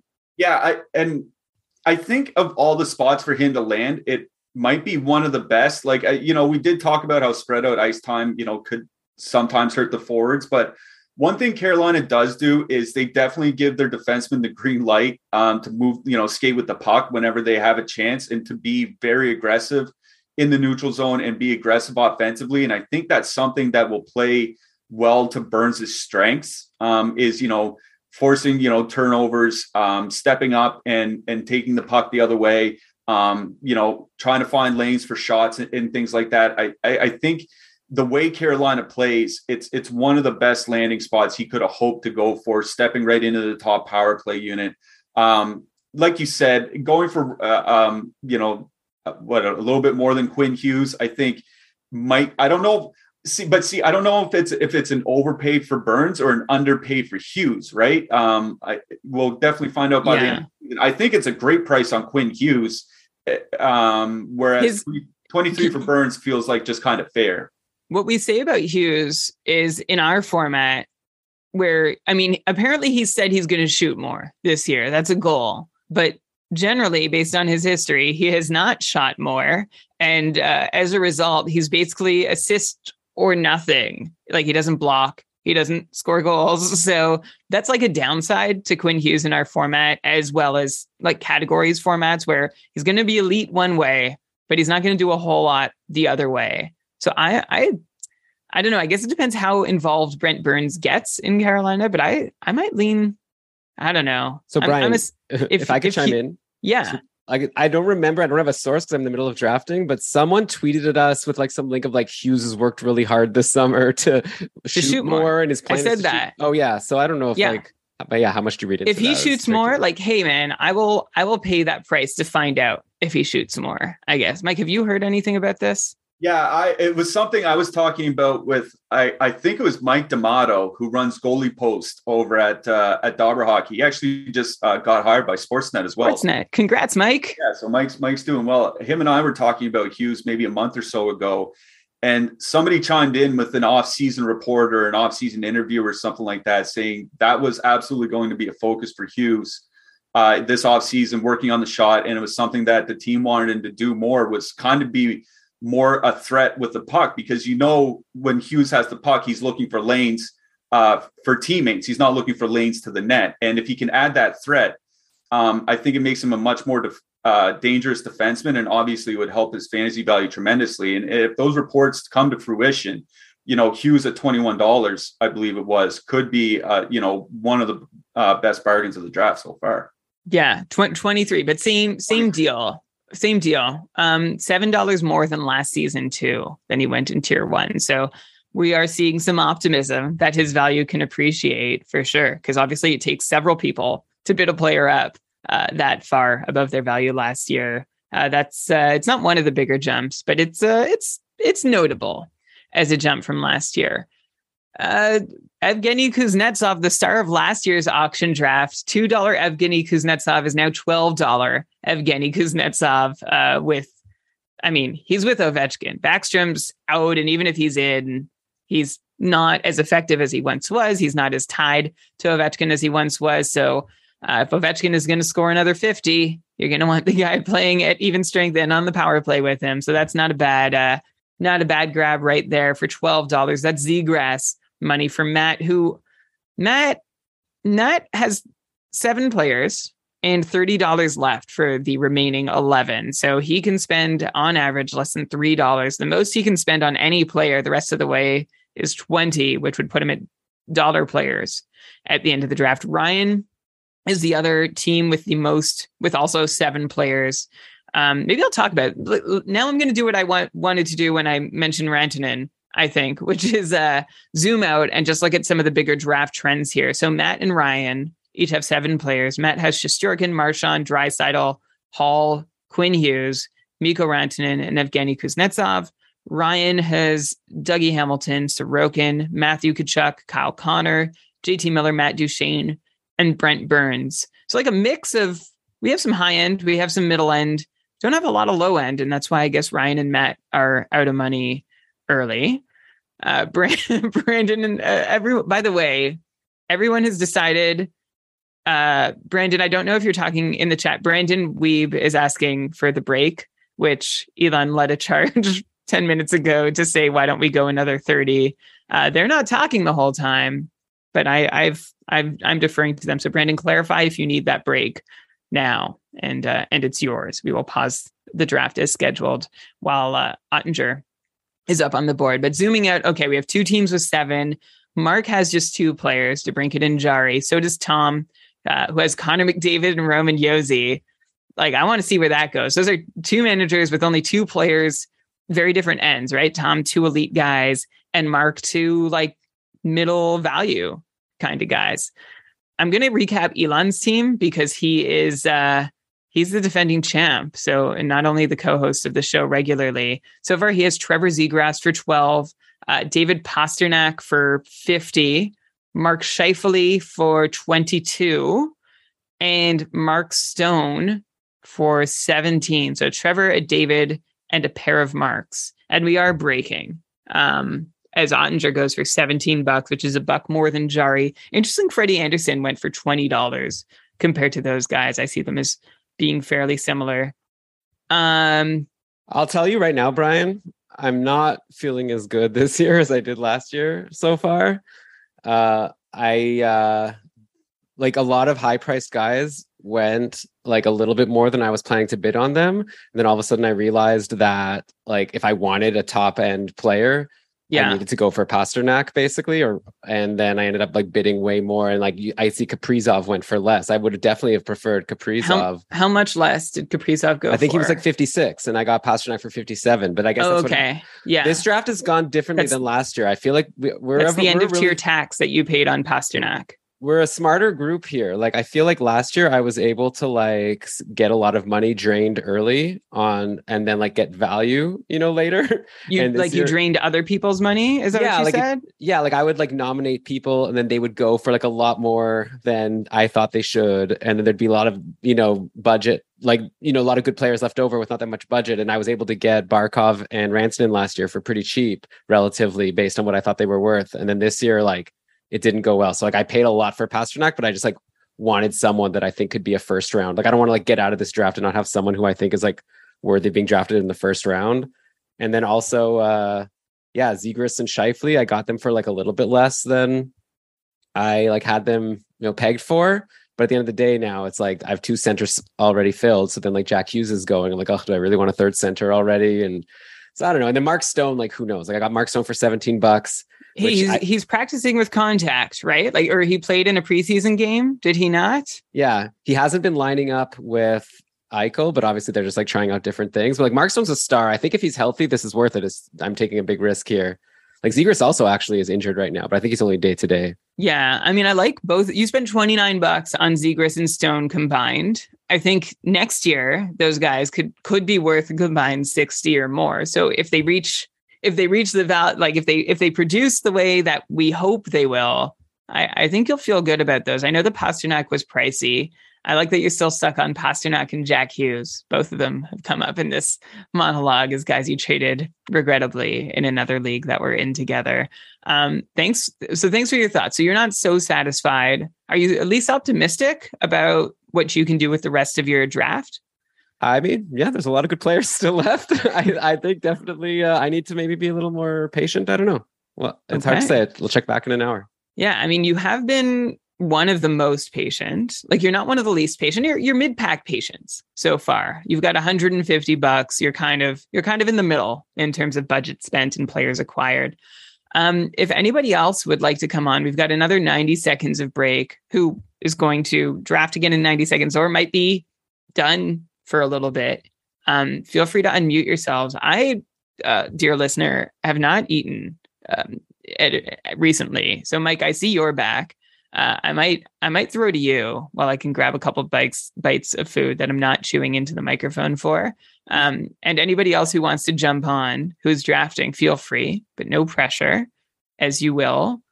Um, so, Mike, let me throw you a question since nobody seems to be jumping on. Lewis has his hand up, Brian. Oh, Lewis. Okay, Lewis yeah, and Mike, have a good time. A okay. Um, Lewis, how are you feeling about your draft so far? Just to uh, Lewis, you've got Auston Matthews, Victor Hedman, Freddie Andersen, who I'm sorry I mentioned might might have been a, a few dollars of an overpay. Compared no, I to- agree. Um, especially seeing Oettinger just go for 17. Um, yeah. I just I was looking at him and I saw uh, that who was it who had went before? Like Jarry had gone for 16. So I was like, yeah, 20 is not bad. But yes, knowing what I know now.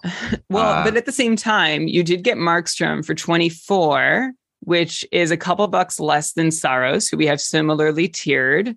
I think Hellebuyck uh, Hellebuyck went for 22, so you got him right in the middle. And uh, I guess yeah. I'll just say it. Everybody knows Demko is still on the board. So tell us. Brian, I thought uh, you were getting food. I'm going to. I'm asking a question. All right. Okay. I'm Please. setting the table. Lewis, tell us about how you're feeling. Your draft has gone so far to plan, not to plan. Uh, go go for I, it i'm pretty happy so far um i wanted to get a a top tier guy so i was really happy to take matthews for the same price as uh mcdavid um you know it was more than i wanted to i was hoping that maybe i could sneak in for a buck or two uh, underneath but uh, i was pleased with that i know that um Elon was kind of hoping to get in on one of those one of those big top guys. So denying him that opportunity uh, was nice. I enjoyed that. Um, I maybe paid a little bit too much for Hedman, um, considering what Fox went for, but I wasn't ready at that point uh, to make that kind of bid. I think Fox and Hamilton at 33 and 31 are going to turn out to be very nice picks for Joel and Ryan. Uh, so I think that was a, a nice grab there. Um, I don't want to. I don't want to like criticize some. So I'm looking for some picks that I thought were good. I really like uh, Kuznetsov for 12. If Kadri went for 15, uh, I think Kuznetsov for 12 is a is a very nice deal there as well. Yeah, I, I, I agree with you um, on Kadri there. I thought he might end up going for a little bit more. Maybe I, we've seen some funky power play combinations so far in the preseason for Calgary, so maybe that might be scaring a little bit of money away from Kadri. But um, you know, even if he's on the second line, I, I think him and Mangiapane are going to work out pretty well together um, you know, as long as you can, you know, get some good second line minutes with Mangiapane and, and stick on that top power play unit, um, I think Kadri is going to. I don't think he'll repeat what he did last season, but I think you're also seeing that factored into his price. I I, I really like that pickup. Yeah, I think it's hard to imagine that. Um, you know, they paid what they did for Kadri and are not going to give him that uh, top line or top power play opportunity. Uh, and you know, he was a, a darling of mine last season, so I'm I'm very happy for him. Oh, that's my was that my nomination? No, that was Tom's. Okay. Yeah, I have all goalies on my nom- nomination list now that I'm full on goalies. So just try to suck out some cash from uh from the others. Which is a great strategy. And that's what Elon said too, right? Like he wanted to pull more money out of out of others. Yeah. Uh so Dem- Demko's on I, I mean Lewis, you are a little invested in this because you staked your claim with a couple goalies. And uh, really, if Demko goes for a lot as the last in a tier, you can feel really proud of yourself instead of uh, slightly disappointed. I feel I I really like Markstrom. I'm not as hot on Andersen as I said before, but I'm wondering too if like the way the new um you know, we've decreased the value of saves a little bit. So I think that the Carolina you know, suffocating everyone and not allowing many shots doesn't hurt him as much as maybe it has in the past. Uh, you know, and those shutouts, uh, those shutout points are nice when you can get them. So, yeah, I'm okay with it. Um, definitely happier with Matthews and Hedman, uh, who I've grabbed before. And I don't mind see Demko up here at 28, 29. Uh, if I can get Markstrom for 24, that makes me feel uh, pretty good there. And yeah, my plan is always to lose just about everybody that I nominate. Um, I don't, I don't go in hoping to, uh, win any of the folks that I put up. So yeah, Demko going for 28. I feel okay about that.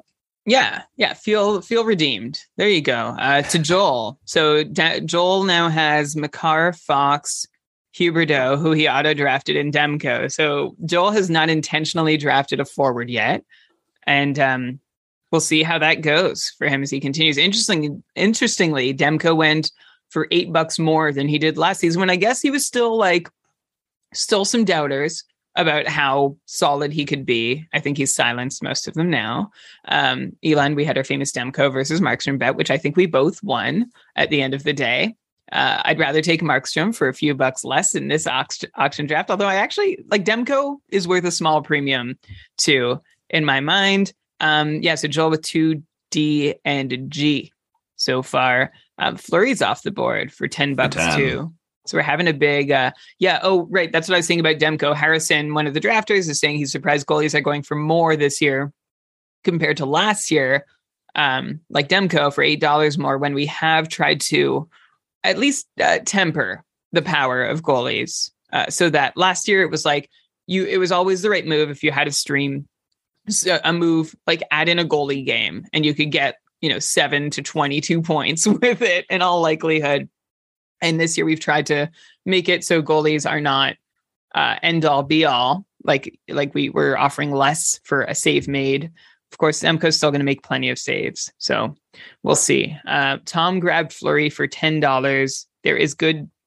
There's talk in the chat about that being great value amongst the drafters. Uh, Eichel went for 42. I'm just going to summarize a bunch here. Matty Beniers went to Phil for six dollars. Jack Hughes for thirty bucks to for thirty two to Harrison. John Carlson for thirty dollars to Laurie. I mean, a lot's happened. We're not getting every player. KeepingKarlsson.com slash auction is where you can go to find all the results um, from this draft. So you don't just have to count on what I'm telling you. Oh, okay. How about this? Sergei Bobrovsky, same tier as Marc Andre Fleury. He's off the board for 10 bucks too. Uh, as the goalie run continues. Huh. So, Mike, let me put this to you. I've been in a few drafts where I've had Bobrovsky and Fleury staring me in the face, uh, and I don't. I, I, I have a hard time convincing myself to go for them. I just went for Bobrovsky and won with a co-manager who was helping convince me it was the right choice. I saw Paul Maurice's quote about Spencer Knight playing more. That shook me a little.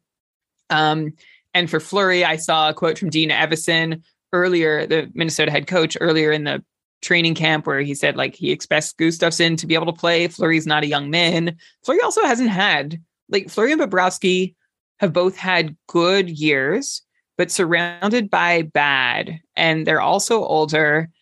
I don't know. I, I just I've worried about both these guys, and I've actually chosen Jordan Binnington over both of them in my cupful draft when I had all of them available to me. So, Mike, what what's your feel? I'm actually I, I'm just going to name you a Schmore Goalies board tier and then I'm going to be quiet so you can talk. But our, our fourth tier, keepingkarlsson.com slash goalies or kkupful.com, kkupfl.com. You can find our all, all the resources there. Um, Merzlikins, Fleury, Kuemper, Binnington, Bobrovsky, and Jack Campbell all in a tier together. How do you feel about that group? And I, I will say specifically about Fleury and Bob. Are you any more or less worried about them than than the other names I just tossed at you? I, Merzlikins worries me in the sense that his team worries me, right? Like they were, Columbus was real bad defensively last year, and I'm not sure what happened in the offseason that made me believe that they'll be better defensively. I mean, Johnny Gaudreau's obviously going to add some goals and, and, some scoring to that lineup, but he's not going to add a lot of great defensive play. Um, you know, maybe they're relying on Cole Sillinger taking a step forward. Obviously, Boone Jenner being healthy for the whole season uh, would make a big difference. But Merzlikins just worries me um, because of, of, of the quality of, of the defense. But it's one of those double-edged swords, right? Like if he's facing a lot of shots, he has a chance for a lot of saves. And, and in a points format like this, you know, even three goals against, as long as you know he can face 35 or so shots and get the win, and this team should be scoring a lot more than they did last year maybe he can kind of make up the difference uh, in goals against because he's going to be facing a lot of shots with the saves, with the wins. So I think in this format, he plays better than you know in other formats where you're relying purely on ratios. Um, so I, I, I actually don't mind Merzlikins. The Fleury the Fleury versus Bobrovsky debate is interesting because, um, like you said, you know, and Spencer Knight just signed that new contract, right? I'm sure they don't want to pay you know, was it four and a half million a season or four million a season um, just for a guy to get 20 starts as the backup? Um, I'm, I'm, sure they're hopefully relying on, uh, hoping on him to take, you know, maybe 30 starts or, or 35 starts or something like that. Um, and same thing over in Minnesota with Gustavsson. If I have to pick between the two, it would probably be Fleury because Minnesota, you know, they they lost Kevin Fiala, but they really didn't lose anything else. And this is a team that's been pretty good defensively for a long time now. And one thing that they do is um, a lot of the shots they allow are shots from the outside. They're easy saves for Fleury. Like they really do a good job of clogging up lanes and clogging up the middle and and you know not allowing so many uh, great scoring chances. So I think it's a Fleury is in an environment where he can rack up a lot of easy saves on on some nights. Um, and anytime you can get a goaltender like that, um, I, I you know especially for ten dollars, like at ten dollars, you don't need him to make sixty starts. Um, if he makes, you know, 48 starts or 47 starts or something, I, th- I think you're going to be perfectly happy with that. That's a good point, especially compared to someone like Ilya Sorokin, who went early. We have in a higher tier. He went earlier in the draft for $17. And honestly, like I, I think his numbers could be good. I think the Islanders are in rough shape. Last year was kind of like um, you know, we had all sort of caught up and been like, oh, yeah, the Islanders are good now. And it's like, wait a second, are they? and like they kind of pulled the pulled the rug out from under us. And of course, there were a lot of like schedule and travel and arena issues and interruptions, whatever. I'm still not convinced that they're back to where we need them to be for their goalie to be like Sorokin is a really good goalie. And I think he has a chance to perform well. But I have two concerns. One, that the Islanders might not be as good. And you were just talking about Fleury, you know, even if he plays 45, 50 games, you still get $10 of value. I'm not convinced that the Isles stop rotating uh, game in game, like every single game between Sorokin and Varlamov. How do you see that shaking out this year?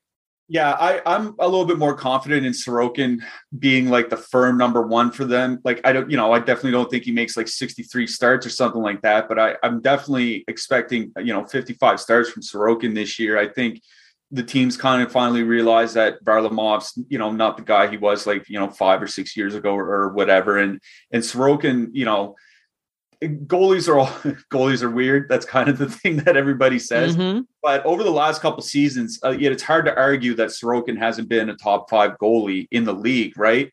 Um, and if he can keep up that performance, I think he would be the reason the team gets back to the playoffs. It wouldn't necessarily be the team in front of him. And you know, if something like that happens, I think he can absolutely return value on the $17. But there is a risk here. You know, if the bottom falls out of that team, you know, maybe they start shipping off some players.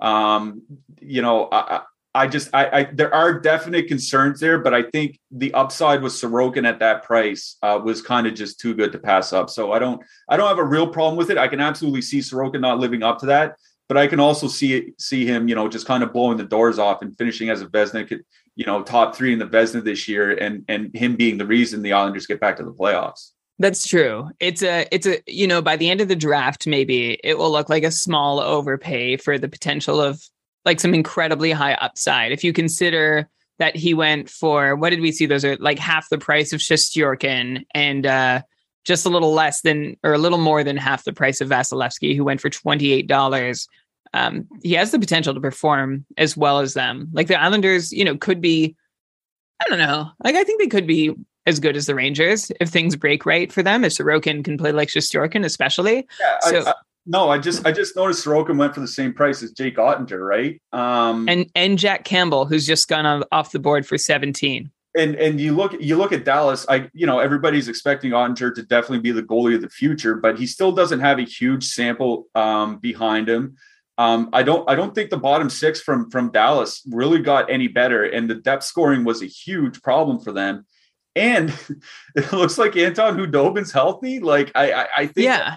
That's throwing, what? yeah, I know. Uh, that's really throwing. I think that's really throwing a wrench into their plans on signing Jason Robertson, right? Because if if Khudobin went onto the LTIR, you know, they would have 10 million plus in cap space and signing Robertson wouldn't be a big deal. With him not going on LTIR, I think they're a little under 7 million.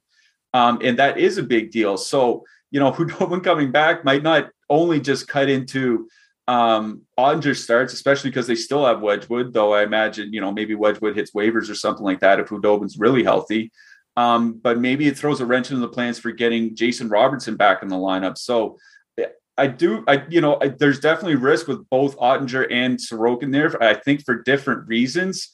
Um, but also, I wouldn't be surprised if those two ended up amongst the top five fantasy goalies on the season if they really lived up to their potential.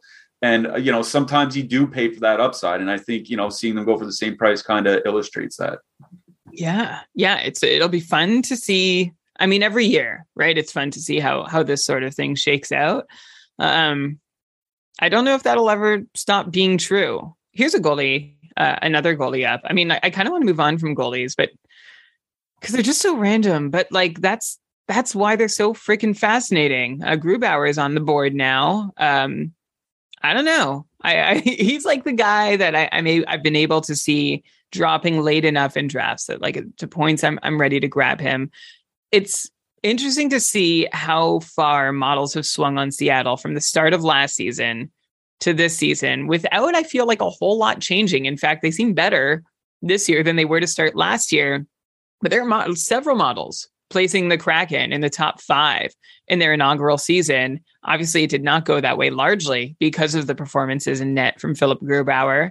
And this year, they're being ranked, you know, bottom five, bottom 10 in the league when I like, I don't see a big, I don't see any substantial change on that roster except hopeful improvement. The team's played together. Uh, the coach has been around for a year.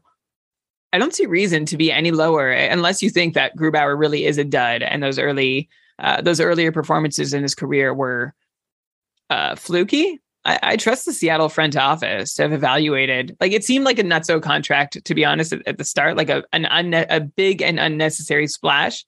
But they have him, and I still think they have a decent team. I, I think he's he went for eight dollars, so just a, a, touch less than uh, Fleury and uh, oh gosh, we're getting to that point in the broadcast. Bobrovsky. I don't know. What do you, how are you thinking? How are you feeling about Philipp Grubauer? I like I'm I'm worried, but I'm I see a lot of reason to think that everything could be okay. Yeah, Grubauer is one of those goalies. Um, I do a lot of best balls over on Underdog Fantasy, and he's typically going just outside the top 25 goalies. And like once you get to that point, you're really throwing darts anyway. Um, but Grubauer typically had been good for his career. Obviously, everything really fell apart for both him and Driedger last year. They were both awful for most of the season. Um, but Seattle wasn't a bad team defensively last year, especially down the stretch. Um, you know, top 10 by some, uh, t- you know, team defensive metrics. I, I, think one thing that definitely hurt them last year was a lack of scoring. They really only had one scoring line, and Jaden Schwartz was hurt for uh, over half the season, if I'm not mistaken. So they really you know, you had McCann, Gourde, Eberle playing for, you know, a lot of the season, certainly not together. That was basically all they had for scoring.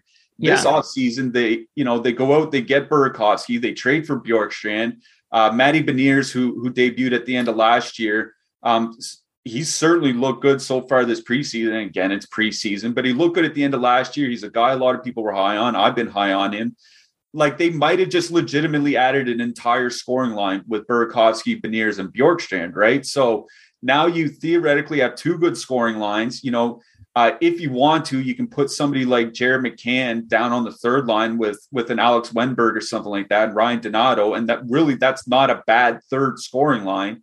I think where there won't be a ton of pressure on the goalies you know, last year, if they let in more than two goals, it was game over, right? So yeah, there, there won't be that same pressure this year. And I think, you know, certainly once you get towards, you know, outside the top 20, top 25 goalies on the board, you're taking risks anyway.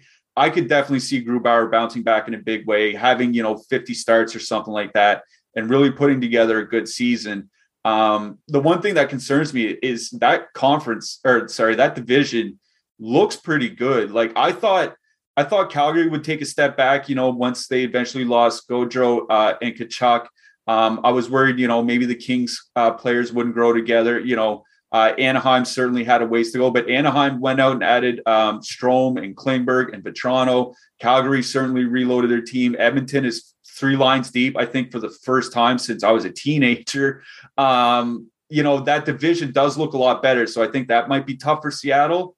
Um, but I'm definitely expecting a rebound basically from everyone on that team this season. And I think they, if things go a little bit right for them, I think they could be uh, a big surprise out west. I I agree. I think they could come out of nowhere or from wherever they're coming from. Uh, by the way, shout out to Buoy, their new mascot, who yeah, Buoy the troll. Do you have any? Yeah, do you have a take on that? I don't have a. I haven't developed a take yet, Mike. Do you have a take?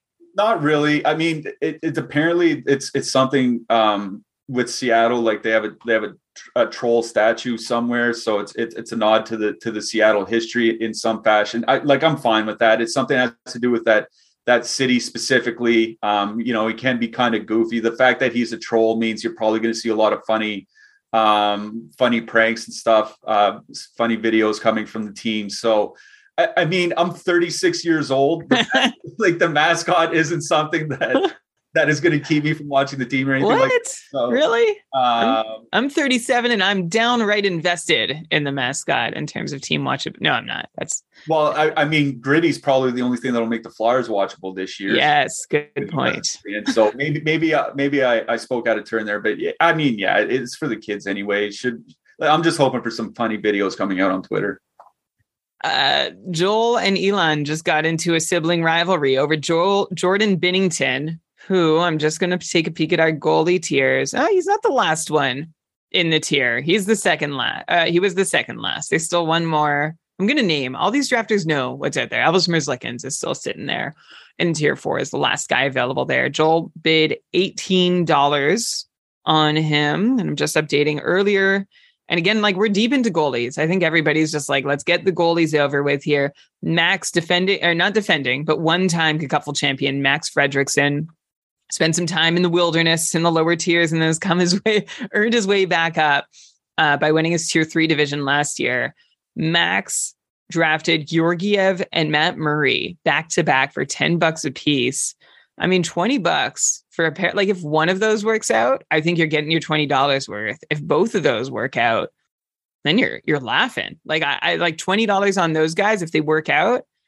I'm trying to compare them to Bobrovsky and Fleury, who also cost $20 combined. I guess I'd prefer Bobrovsky and Fleury. But uh, hmm, yeah, yeah, Mike, what yeah, do you think? I do, I do too, but you know, Matt Murray's certainly one of the more interesting goalies I think, of the off season, right? He was really good in Pittsburgh there, what, four or five years ago. Um, things haven't really been the same for him since. There have been injuries. Um, I remember, um, you know, there's some personal um, tragedies, let's say that that happened in his life that might have thrown him off for a season or something like that. Um, I, I don't want to speak to that. Nobody knows what was in his head but him. Yeah. But obviously, going to such an elite team, if Toronto's a top five team again, and Murray like you don't have to be a great goalie in Toronto. Um, you know, Freddie Andersen was pretty good, but I don't think there's any stretch where people were like, "Oh, he's a top three goalie in the league." All you have to do is be a good goalie, like not cost them game after game, and you're going to get the starts. Yeah, and that's why I think Murray's one of the more interesting goalies. And as long as he's not awful, he could really pay dividends uh, in a format like this, uh, where he could definitely get wins from a high scoring team. Yeah, like the upside is huge. The downside is downright like zero, right? Yeah, he could get yeah, injured. Exactly. Yeah. But at 10 bucks, uh, I don't think, especially at a position like goalie, I'm good for it. I mean, he's going late in a couple drafts, but I mean, everybody in those drafts knows. Uh, if in your home league or public league, you might be able to sneak him a little later. Uh, but word is getting out, of course, that Matt Murray could be worth a value, a, a value pick, uh, a, a try towards the end of the draft. Um, I wanted to go back. I want to rewind. I'm going to go back to Mark's team, who I think he got a couple bargains here, and not just because uh, I drafted them on my couple team also, but Matt Zuccarello. He got him for 11 bucks as a winger, and then he followed that up uh, two players later by adding Evgeny Malkin for $16. Uh, for context, Crosby went for 35. I I really like that value. Like Mark Mark seems to be doing what he did last year again. And what Elon, I don't know if this is what Elon was hoping to do, but just finding these value ads through the draft. Um and uh like I yeah, like I, I I'm just I'm looking for his he still has 170 bucks left in budget, uh, which is a lot more than everybody else. Brendan has 147 bucks. Brendan, by the way, broke his coffee mug, dropped his coffee. It's it was 5:15 in the morning where he is in Australia. Uh, but he's soldiering on here. But there's there's not a whole lot of teams with more than hundred bucks, and Mark has almost two hundred dollars. I like I like Zuccarello is someone who I'm a little hesitant on. He's almost like a Duchene for me, where I see it, I don't know if I believe it. I can see it going wrong, but there's nothing telling me that like imminent disaster is near. And Malkin of course well we know we know the risk we're taking with Malkin but I already I already shared my my high hopes for the Penguins earlier. How do you feel about Zuccarello? Um let's start with him in Minnesota. You get like is it is it a sure thing that he's going to stay stabled uh, to Kaprizov because it went so well last year and on that top power play unit? I, I think the top power play is uh, definitely more of a lock for him than the top line. Um, we've we've seen some different combinations from them in preseason, and, and you know there are a lot more cuts to come. So we'll see what the roster looks like uh, a week from now. If he's if he's stapled at Kaprizov, both in top line, top power play, then yeah, that's absolutely just a phenomenal price for him. But even if he dips down to the second line and he's playing, let's say with Boldy and Gaudreau or, or, or something like that, I still think that's perfectly fine. Like for his price, you don't need him to put up 85 points, right? He could be a, a 65, 70 point winger uh, and still pay off that price. So I don't have a huge problem with it. And of course, there's the upside of him, you know, just staying with Kaprizov in all the offensive situations all season long. So I think, you know, I don't want to say there's no downside. There's downside to every single player. Things can definitely go wrong, but I like I don't see him playing, you know, 77 games this year and then just returning absolutely no value on what was it was eleven dollars, I believe. I don't like I don't see him returning, you know, like two dollars or something like that, as long as he's healthy. So right, it's almost like a can't lose price for Zuccarello. Right. That's and you know, I hope we didn't jinx him just Yeah, right. Touch wood. Yeah, yeah. But uh no, I, I'm perfectly fine with that. I think it's a good price for him. Uh, I'm just trying to take a look and see what else is going on here. Uh, we have uh, Lori just added Elias Pettersson for 22 for $26. Excuse me, Mark, since we started talking about him, added Pietrangelo for 17. Harrison added John Gibson for 11. Uh, Elon also added this is one of Elon's favorite guys, Zach Werenski for 27 bucks. I'm also very high on Werenski this year. Um, actually, we were asked by someone in our Discord server about an injured Charlie McAvoy. And I can't remember if it was a, he was trying to decide between keeping injured Charlie McAvoy or Zach Werenski because McAvoy's injured. And my feeling was like, yeah, go ahead and keep Werenski, especially in a keeper league where we're looking beyond just next year. I I like Werenski almost on par, I think, with a healthy McAvoy. And, you know, as Bergeron ages out and Marchand ages out, uh, like looking to the future, I would prefer Werenski on that Columbus team than McAvoy on that Boston team. What What do you think? Yeah, that's that's kind of the problem with McAvoy, right? Is you know maybe you don't have him for the first month of the season, and of course there's still that Marchand injury. Um, you know, we just saw earlier today uh, Taylor Hall's now week to week, right? So no, I didn't know that. yeah. Uh. So there there are some pretty key um, injuries that the Bruins have, and if McAvoy comes back, you know, at the first week of November, Marchand's, you know, not back and he's still not himself. Um, maybe Taylor Hall's still out at that point. Um, you know, McAvoy can certainly bring the peripherals, but is is he going to have the points upside? And then, you know, like you mentioned, once you get past this season for Boston, you know, does pre does uh, Patrice Bergeron retire? I think they have like you know, I'm just looking at cap friend, friendly right now. They have like six or seven forwards that are all UFAs after this year. And it's not like they have a bevy of top end prospects breaking down the door. There might be Fabian Lysell up front. Um, and that's about it. So, um, you know, McAvoy, it, he can definitely bring it in peripherals. And I think that's what kind of makes him a, a, sort of a safe draft pick, right? Is like he'll bring more than just points.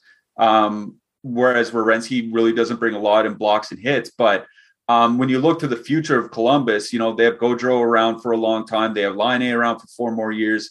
Uh, Sillinger's only in his second year. There, you know, Kent Johnson's coming in in his first full season.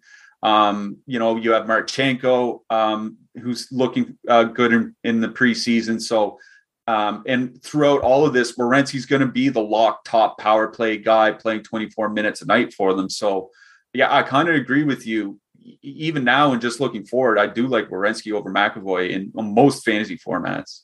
How are you feeling about the player who is up for auction right now in a bidding war, like slowed down around 15 bucks, but has crept all the way up to $29? That's Jason Robertson going to Mark. I mean, we have to think a signed Jason Robertson is worth uh, at least 40, like, you know, Guentzel territory. It kind of reminds me of Tarasenko last year, who went for 10 bucks last year, went for $28 this year because of all the uncertainty around him, uh, and was incredibly valuable to whoever was able to draft Tarasenko at low value. Jason Robertson, uh, if he comes back soon enough, or if you can survive for whatever time he's out, assuming that he signed, like, Mike, I can only assume that he is going to sign sooner rather than later. Uh, at $29, that seems pretty fantastic. That's the same price as Andrei Svechnikov, who went the uh, the who was the player who went before. Um, so yeah, are you how optimistic are you about Jason Robertson? I guess I'll ask signing and then getting up to speed once he signs and then providing more value than those $29 might indicate. Yeah, I, am not really that concerned that they'll get him signed. Like we talked about earlier, I think Anton Khudobin being healthy kind of threw a wrench in things for them. Um, I'm like, I'm not worried that he'll be there at the start of the season. It's just, um, what are the line combinations going to look like, right? Are they are they going to leave that Hintz uh, Robertson, Pavelski line together? Are they going to try to maybe move up Gurianov? You know, we have seen Gurianov and Hintz skate uh, together quite a bit so far in the preseason. So, you know, maybe they move uh, Pavelski down and leave Robertson on the top line, or maybe, um, you know, they leave Pavelski on the top line with Hintz as kind of like that dual center uh, option that they have, and then move Robertson down. I'm not worried about them getting about him being signed and they're, you know, by, you know, game two or game three or something like that. I do think Anton Khudobin being healthy and counting against the cap throws a wrench in things that maybe they weren't expecting. And now they're kind of they might be kind of scrambling looking for a trade uh, to get some money out of there because you know i'm looking at cap friendly seven million dollars in cap space um, unless you know they robertson takes a one year deal or something like that i don't think you're going to get him for under seven million dollars. So it'll be interesting to see how this plays out, but I'm not worried about him returning twenty nine dollars. Um, yeah, I, like I don't see him holding out until November or something like that. That's that's not what's what's going to happen here. So in your own drafts, you know, let's say it's a standard snake. Are you is he falling? Like, are you bumping him down a little bit on your draft board, or are you just taking him where you would normally take him? I'm I'm still taking him as in uh, um, as a top 50 player at, um, in fantasy. Uh, like I still have him uh, playing 82 games. Um, we'll definitely see how this week goes. I hope that they figure something out soon. I don't think they can afford to really play too many games with him. If it's something that does drag out um, once the season starts, I think he'll definitely show his value on that team because I think he's the best offensive option that they have and it'll just affect it'll have this cascading effect from the top line down to the third line and they do like they added mason marchment but unless you know seguin and benn kind of turn back the clock a little bit or gurianov takes a huge step forward i still don't think they have the scoring depth um, to really afford to lose robertson for a significant piece of time so that's kind of why i i think you see him sign sooner rather than later did I also see? Uh, correct me if I'm wrong. I've got a lot on my brain here, but uh, did I see is it Logan Stankoven playing with Seguin in the preseason? I, I, have you have you seen any of that? Yeah, like that? I, yeah, so, I, I, think that was that was just once, but they like they've been changing around their lines a fair okay. all through the preseason. So I don't think they have anything too too set. Um, the only thing that I've seen um, with you know some consistency is Hintz and Gurianov playing together. Though even I think Gurianov got moved down in their latest practice, so um, I, I, still think they're trying to figure out their line combinations without Robertson there. And, you know, maybe the coach is start, starting to nudge the GM a little bit and saying, listen, we got to get this guy back because I don't know how to figure out my lineup otherwise. uh, okay. We've got Letang up on the board now. Laine just went for 29, Nylander for 22. Drake Batherson, uh, Nylander to Mark, Laine to Elon, and Drake Batherson to Joel for 16. Ryan uh, took Brayden Point for 20. Uh, that's a summary since Jason Robertson has gone off the board. Lewis is actually sitting, if I'm going to zoom out for a second here, with just four players and $96 in budget. So he has, uh, he's, he's around the top of the budget table by now. Uh, not at the top though, with just four players. So I guess he's waiting for his moment and for other players to become available. Elon has just invested in his second consecutive player in adding Chris Letang for $27 to his Zach Werenski I believe was also in $27 territory. Elon, I'm happy we get to cheer for Letang together this year. It's always fun when we draft the same player. Tom has one forward. He has two two D. He has Josi and Rielly. Um, Josi and Josi and Rielly on D, Fleury and Campbell at goalie, and Connor McDavid. So he's clearly looking to solidify the the the lesser numbered positions and have one stud at the top of the forward.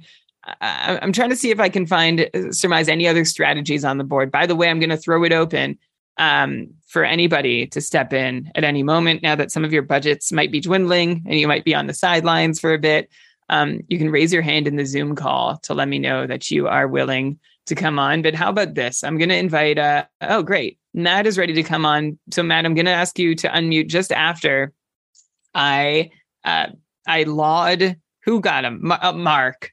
Mark, you and me, same. Uh, Mark got Filip Forsberg for 28 bucks. And I'm going to add him to my list of Matt Duchene's. And uh, who's the other guy that I said I looked at his numbers all over and I couldn't see a reason for him to not continue it? Huh. Well, hey, Zuccarello. Oh, right. So Forsberg is with Duchene and Zuccarello. And guys I've drafted that I, I don't, my gut doesn't believe in, but the numbers tell me I should. But you already kind of shared your thoughts, Mike, on Nashville, and it was like the perfect storm. And you're not necessarily expecting the perfect storm next year, but even so, uh, Forsberg, I guess six bucks more than Kreider at 28 bucks and $4 less than Nick Ehlers, who just went off the board, dual eligible, we should mention. Um, how are you feeling about that? Yeah, the Nick Ehlers pick is incredibly interesting for me because it, he he was maybe still is in that Timo Meier situation where um, lots of shot. I mean, he doesn't hit as much, so we won't include that. But lots of shots, lots of even strength production, but never got the top power play time to really reach that next level, that next gear that he had in the fantasy game. Um, what we've seen so far all preseason is Nick Ehlers skating on the top power play unit uh, instead of Blake Wheeler that is the one thing that's been missing from Ehlers' profile to really make him a top end winger. Um, you know, I know Winnipeg might not look that great this year, but uh, they still have a pretty good top six. I think definitely a good top power play unit. Should play lots of minutes. Um, takes a lot of shots. If he can really stick on that top power play unit, uh, you know, I think Ehlers has a chance to be, you know, top five at his position in the fantasy game. And I was wondering how much he might go for here today. Um, he's he's not priced up with those you know super uh, high end wingers um, like Ovechkin. You know, Huberdeau went for thirty nine dollars.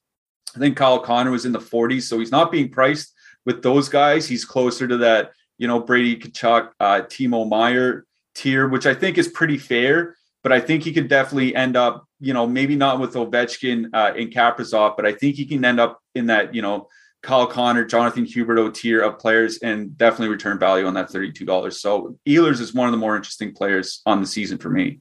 Especially dual, like all the dual eligible is always appealing. I, you know, you said Winnipeg may not be a good team, but they still have a solid enough top six. I just things seem weird in Winnipeg. I feel like everyone's sad there. Uh, and I'm not talking about the city. I'm just I'm talking about the locker room. Um, you know, Scheifele, Dubois disgruntled in the offseason, saying the right things now, but still neither seem long for the team. Wheeler loses the C for uh, in a a, C, a, a PR disaster. You know, we can see the Twitter reaction, whatever. I'm not going to buy too much into that, but it didn't seem like it was smoothly done just on a basic level. Um, I am just worried that there's there's enough upset and unhappiness in Winnipeg that it might just creep in and and tank everyone. Um, so that's my concern. I, am sort of staying away from Jets, but I, I, I like your take too. I think it's obviously just as valid. Um, and a quick update on the draft, and Matt. Then I'm going to bring you in. Uh, Elvis Merzlikins goes to Elon, who was in that bidding war for Binnington with his brother that went to 18 bucks. Elon had to pay two dollars more for Elvis Merzlikins. Elon, I'm curious if you would have rather paid 20 for Binnington or Merzlikins, or you don't really care. I think I like Merzlikins better by a touch just uh, because Binnington has that risk of what he did last year. are you at all frustrated that you ended up paying that last Yeah. last of the tier tax on Merzlikins? Everyone's outbidding me. this is not going as easily as I mean, you're a it did last target. You're you're I think champ. Mark specifically, who faced me in the finals last year, every time I bid on someone, he just like kept on bidding it up. And now it's like Hmm. my budget is much lower. So- and that's like a be. That's a strategy, right? Like you can you can try and oh who sorry who was that?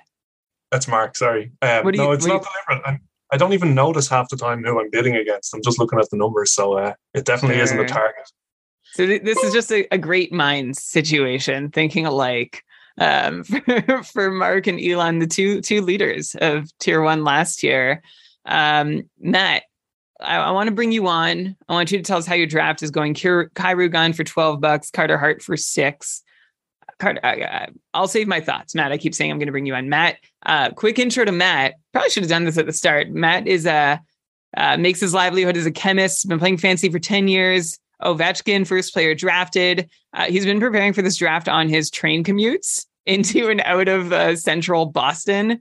Uh, and oh, Matt was the one who won his first year of Cupful drafting Carlson in the fl- first round, and also had some early inaugural Vegas nights to help. And Matt, your your motto you wrote you shared that your personal motto is aim low. How has that motto borne out in this draft for you so far? Well, I chose that motto uh, because it's the motto for my favorite movie, Dodgeball, a true underdog story. And I feel like that is going to be the motto for my fantasy season uh, coming up. Uh, Uh-huh. So you feel so you call yourself an underdog, Matt. I've gone up against you uh to my uh discontent for the last two seasons. And uh I don't know, we've kind of built this uh this little frenemy relationship, I think, over over the series of those competitions, even though like it's kind of like a rivalry between two teams where like one has gotten really good and the other has gotten really bad, like they were once equal. Um, so I feel like uh, it, I'm gonna I'm gonna still call it a rivalry with that context. But like you are an incredible fantasy player. You've barely missed out on being in tier one before. You've been a consistent performer in the cupful this year. Uh, I mentioned you like building your team. You were one of the first and fastest out of the gate with Shesterkin, Marchand, uh, Hall, Quinn Hughes, Mikko Rantanen, Evgeny Kuznetsov. It's been a little while since you've done anything. I think that might be a budgetary restriction. Um, Tom is calling you just a dog in the chat and not an underdog. So you can respond to that if, if you'd like. But how are you? Like, has your draft gone according to plan? How are you feeling about your your day so far today? So first, to touch on our on our rivalry, I think uh, game respects game, and uh, we both are really savvy uh, managers, and uh, I really appreciate uh, the quality of competition that I've had against you, as well as other tier two our part- participants uh, these past couple years in uh, the Cupful. That's But, very uh, that's very kind of you to say from your tier one pedestal. Right, you, you've but- now you've now done the drafting team thanking the host city. Uh, and, and you can go on with with your with your analysis here on how how how how are you feeling? Oh, it's a disaster. Oh no! Did you know Taylor No. Hall was injured when you drafted him? I, had didn't. no idea that happened an hour ago. Yeah, I just looked that Oh. up. Okay. Yeah. Uh, so why is why is today a disaster for you? Uh, you know, I've, uh, if it wasn't obvious, I've never done an auction draft before, and uh, it's clear why I thrive a little bit more in snake drafts because there are restrictions, right? Like bowling, there are uh, there are bumpers, and there are no bumpers here. There's no safety net to catch you if you try to make a silly decision. And uh, I was pretty okay with going around. Let's see, above my budget for Draisaitl. I went around ten dollars more than I really wanted to pay for him. Right. He went for Uh, like seventy five bucks, if I'm remember remembering right. Yeah, that's right. I was also happy to be bidding against Tom uh, in that bidding war. And Uh, yeah. So, but you say that you've made some mistakes that you like you you fell into some traps or mistakes that you didn't like. What what were they? yeah, so I made a fabulous spreadsheet, and I'm really excited to potentially share uh, the secrets of putting together the spreadsheet and how I valued my players. Uh, now, if I followed that, I think it would have gotten a little better. Uh, Uh huh. I did not. I, I did not put in my value for Brad Marchand. I actually saved four dollars according to uh, my spreadsheet on Brad Marchand, uh, and I forgot to put that in. So I thought I had an extra twelve dollars to play with. I had Mikko Rantanen uh, set for 48. So I said I would bid up to 60. And I forget who I was bidding against, but I really wish you paid 61, or else this would have been going a little bit better for me. Uh, okay, so it was a it was a, a recording error. You forgot to carry the one in in uh, in spreadsheet terms to to know to know your budget because yeah, I was I was you know you're blowing you're blowing your cash freely, but I guess it was a little more freely than you realized. But I mean, I still think you have a, a pretty competitive team, especially once your Bruins are are healthy. That might be that might be tough, a tough wait for them to be ready. But I mean, Rantanen, Kuznetsov, Draisaitl, Shesterkin, a nice a nice group to build a team around. Like, are you at least feeling some optimism? Do you see any any redeeming? Like, you sound really down on your draft, but I I don't know. I believe you're you're yeah. you're smarter than you're letting on, even if things didn't go quite according to plan. No, one of the reasons why I decided to kind of go over on Draisaitl was because I thought I'd be able to get some deals down the line as well as some free agents uh, later down the line in the season. But I think after the draft is over, I may need to talk to my other uh, managers and kind of go against the grain of what I normally do in fantasy and try to offer up a uh, a one for two trade. Maybe offer you know Mikko Rantanen for two players, uh, maybe that are worth half his value, right? Just chop him in half and maybe try to get two players worth right. thirty dollars each for him, which is right. normally right not not the best strategy to go about. Uh, something I usually go against, but I may my back's against the wall at this point. Okay. Okay. So not not not a great uh, debut day for and like you've been like I mentioned you you have been tier one you have brought tier one quality managing in to tier two for the last couple years. So I mean, I have faith in you finding your way. You're really good at like trading, but I think tier one is actually a little cooler to trading than most. Even if you can find out like a, you said, you know, you you'd like to pull off trades that are win wins. Um, it's going to be tough to convince this group, especially. I hope you haven't shown your hand too much. Um, but I okay. guess well, Tom is already saying let's talk, so I'm sure he'll offer you. Who is Tom drafted? I'm trying to see who. I mean, Morgan Rielly and Jack Campbell add up to two thirds maybe of uh, so so Tom keep drafting and then we can figure oh there's Giroux for fourteen dollars. Rielly, Giroux, and Jack Campbell for Mikko Rantanen. Would you do it? Rielly Giroux. Uh, I I don't want another goalie. Actually, my plan was to just have one goalie, and mm. I got a uh, Igor for two dollars less than I expected. I was shocked. I thought nice. that was going to go a little higher, and then I was even more shocked. I almost grabbed uh, Vasilevskiy for twenty five or twenty six. I forget what he went for, but that was wild. Yeah, twenty eight. I mean, you were you were super active at the start, which is can be a blessing or a curse because the market is still getting set, and you're trying to to to figure out how it went. And uh, I hope I hope the choices you made work. I believe in you, and I think uh, I mean you're here, right? So you you you deserve to be here you've got your work cut out for you. And uh, we'll see how you do adding 11 more players with $30 of budget. Thanks for the confidence, Brian. I think I'm still going to sit on my hands for another uh, couple rounds, though. All right. Well, if you have any other uh, um, commentary through the, don't be shy to raise your hand and let us know, even if you want to comment on what other people are doing, including Max, who just added uh, his namesake, Max Pacioretty, for three bucks. I mean, you're not going to get them for less than a buck. So that doesn't seem too bad. We have a lot of IR spots in the cupful. So I guess you could hope and pray. That's not a terrible premium. What's this? What's the plan right now for Pacioretty? I, I forget. Uh, he's out. I think it no, was I know least, that. no, but like, uh, sorry, he's like, I mean, he's out. He's not yeah. just out. He's out. I, th- um, I, think the original timeline was summers around Valentine's Day. Maybe yeah, February. Yeah, and but it's a big Sorry, Mike. What were you? No, were you still going? Okay. I was just yeah. going to say, you know, if he can come back and be anywhere as close to normal uh, for the final 25 games, you know, 25 games of Max Pacioretty for three dollars, especially when it's a head to head and there'll be a lot of playoff games. I think that's just fine. Um, you know, it's just a matter of of your team actually getting to the playoffs for him to to bring value because if, if you're out if you're not going to make your H two H playoffs, it doesn't matter how good he is. He he's not he's not worth anything to your team. But uh, if if you're in the playoff race, if you're in the playoffs, um, that could definitely pay off come March. I yeah, I think that's a fine price to pay. I don't mind. Um, I don't mind that at all. Like uh, for for comparison, remember last year, Eichel was injured and unhappy. Uh, I can't remember how unhappy he was at the start, but he went for eight bucks as a player who might only be back for the fantasy playoffs. So Pacioretty going for three uh, is a is a is a nice comp compared to last year's uh, long term injury get in the draft. Uh, I'm going to summarize some other picks and maybe, Mike, I'll rhyme them off. And if you hear a guy you'd like to focus on, you can uh, interrupt me or just share at the end. I'll, I'll leave it up to you to jump in if you want.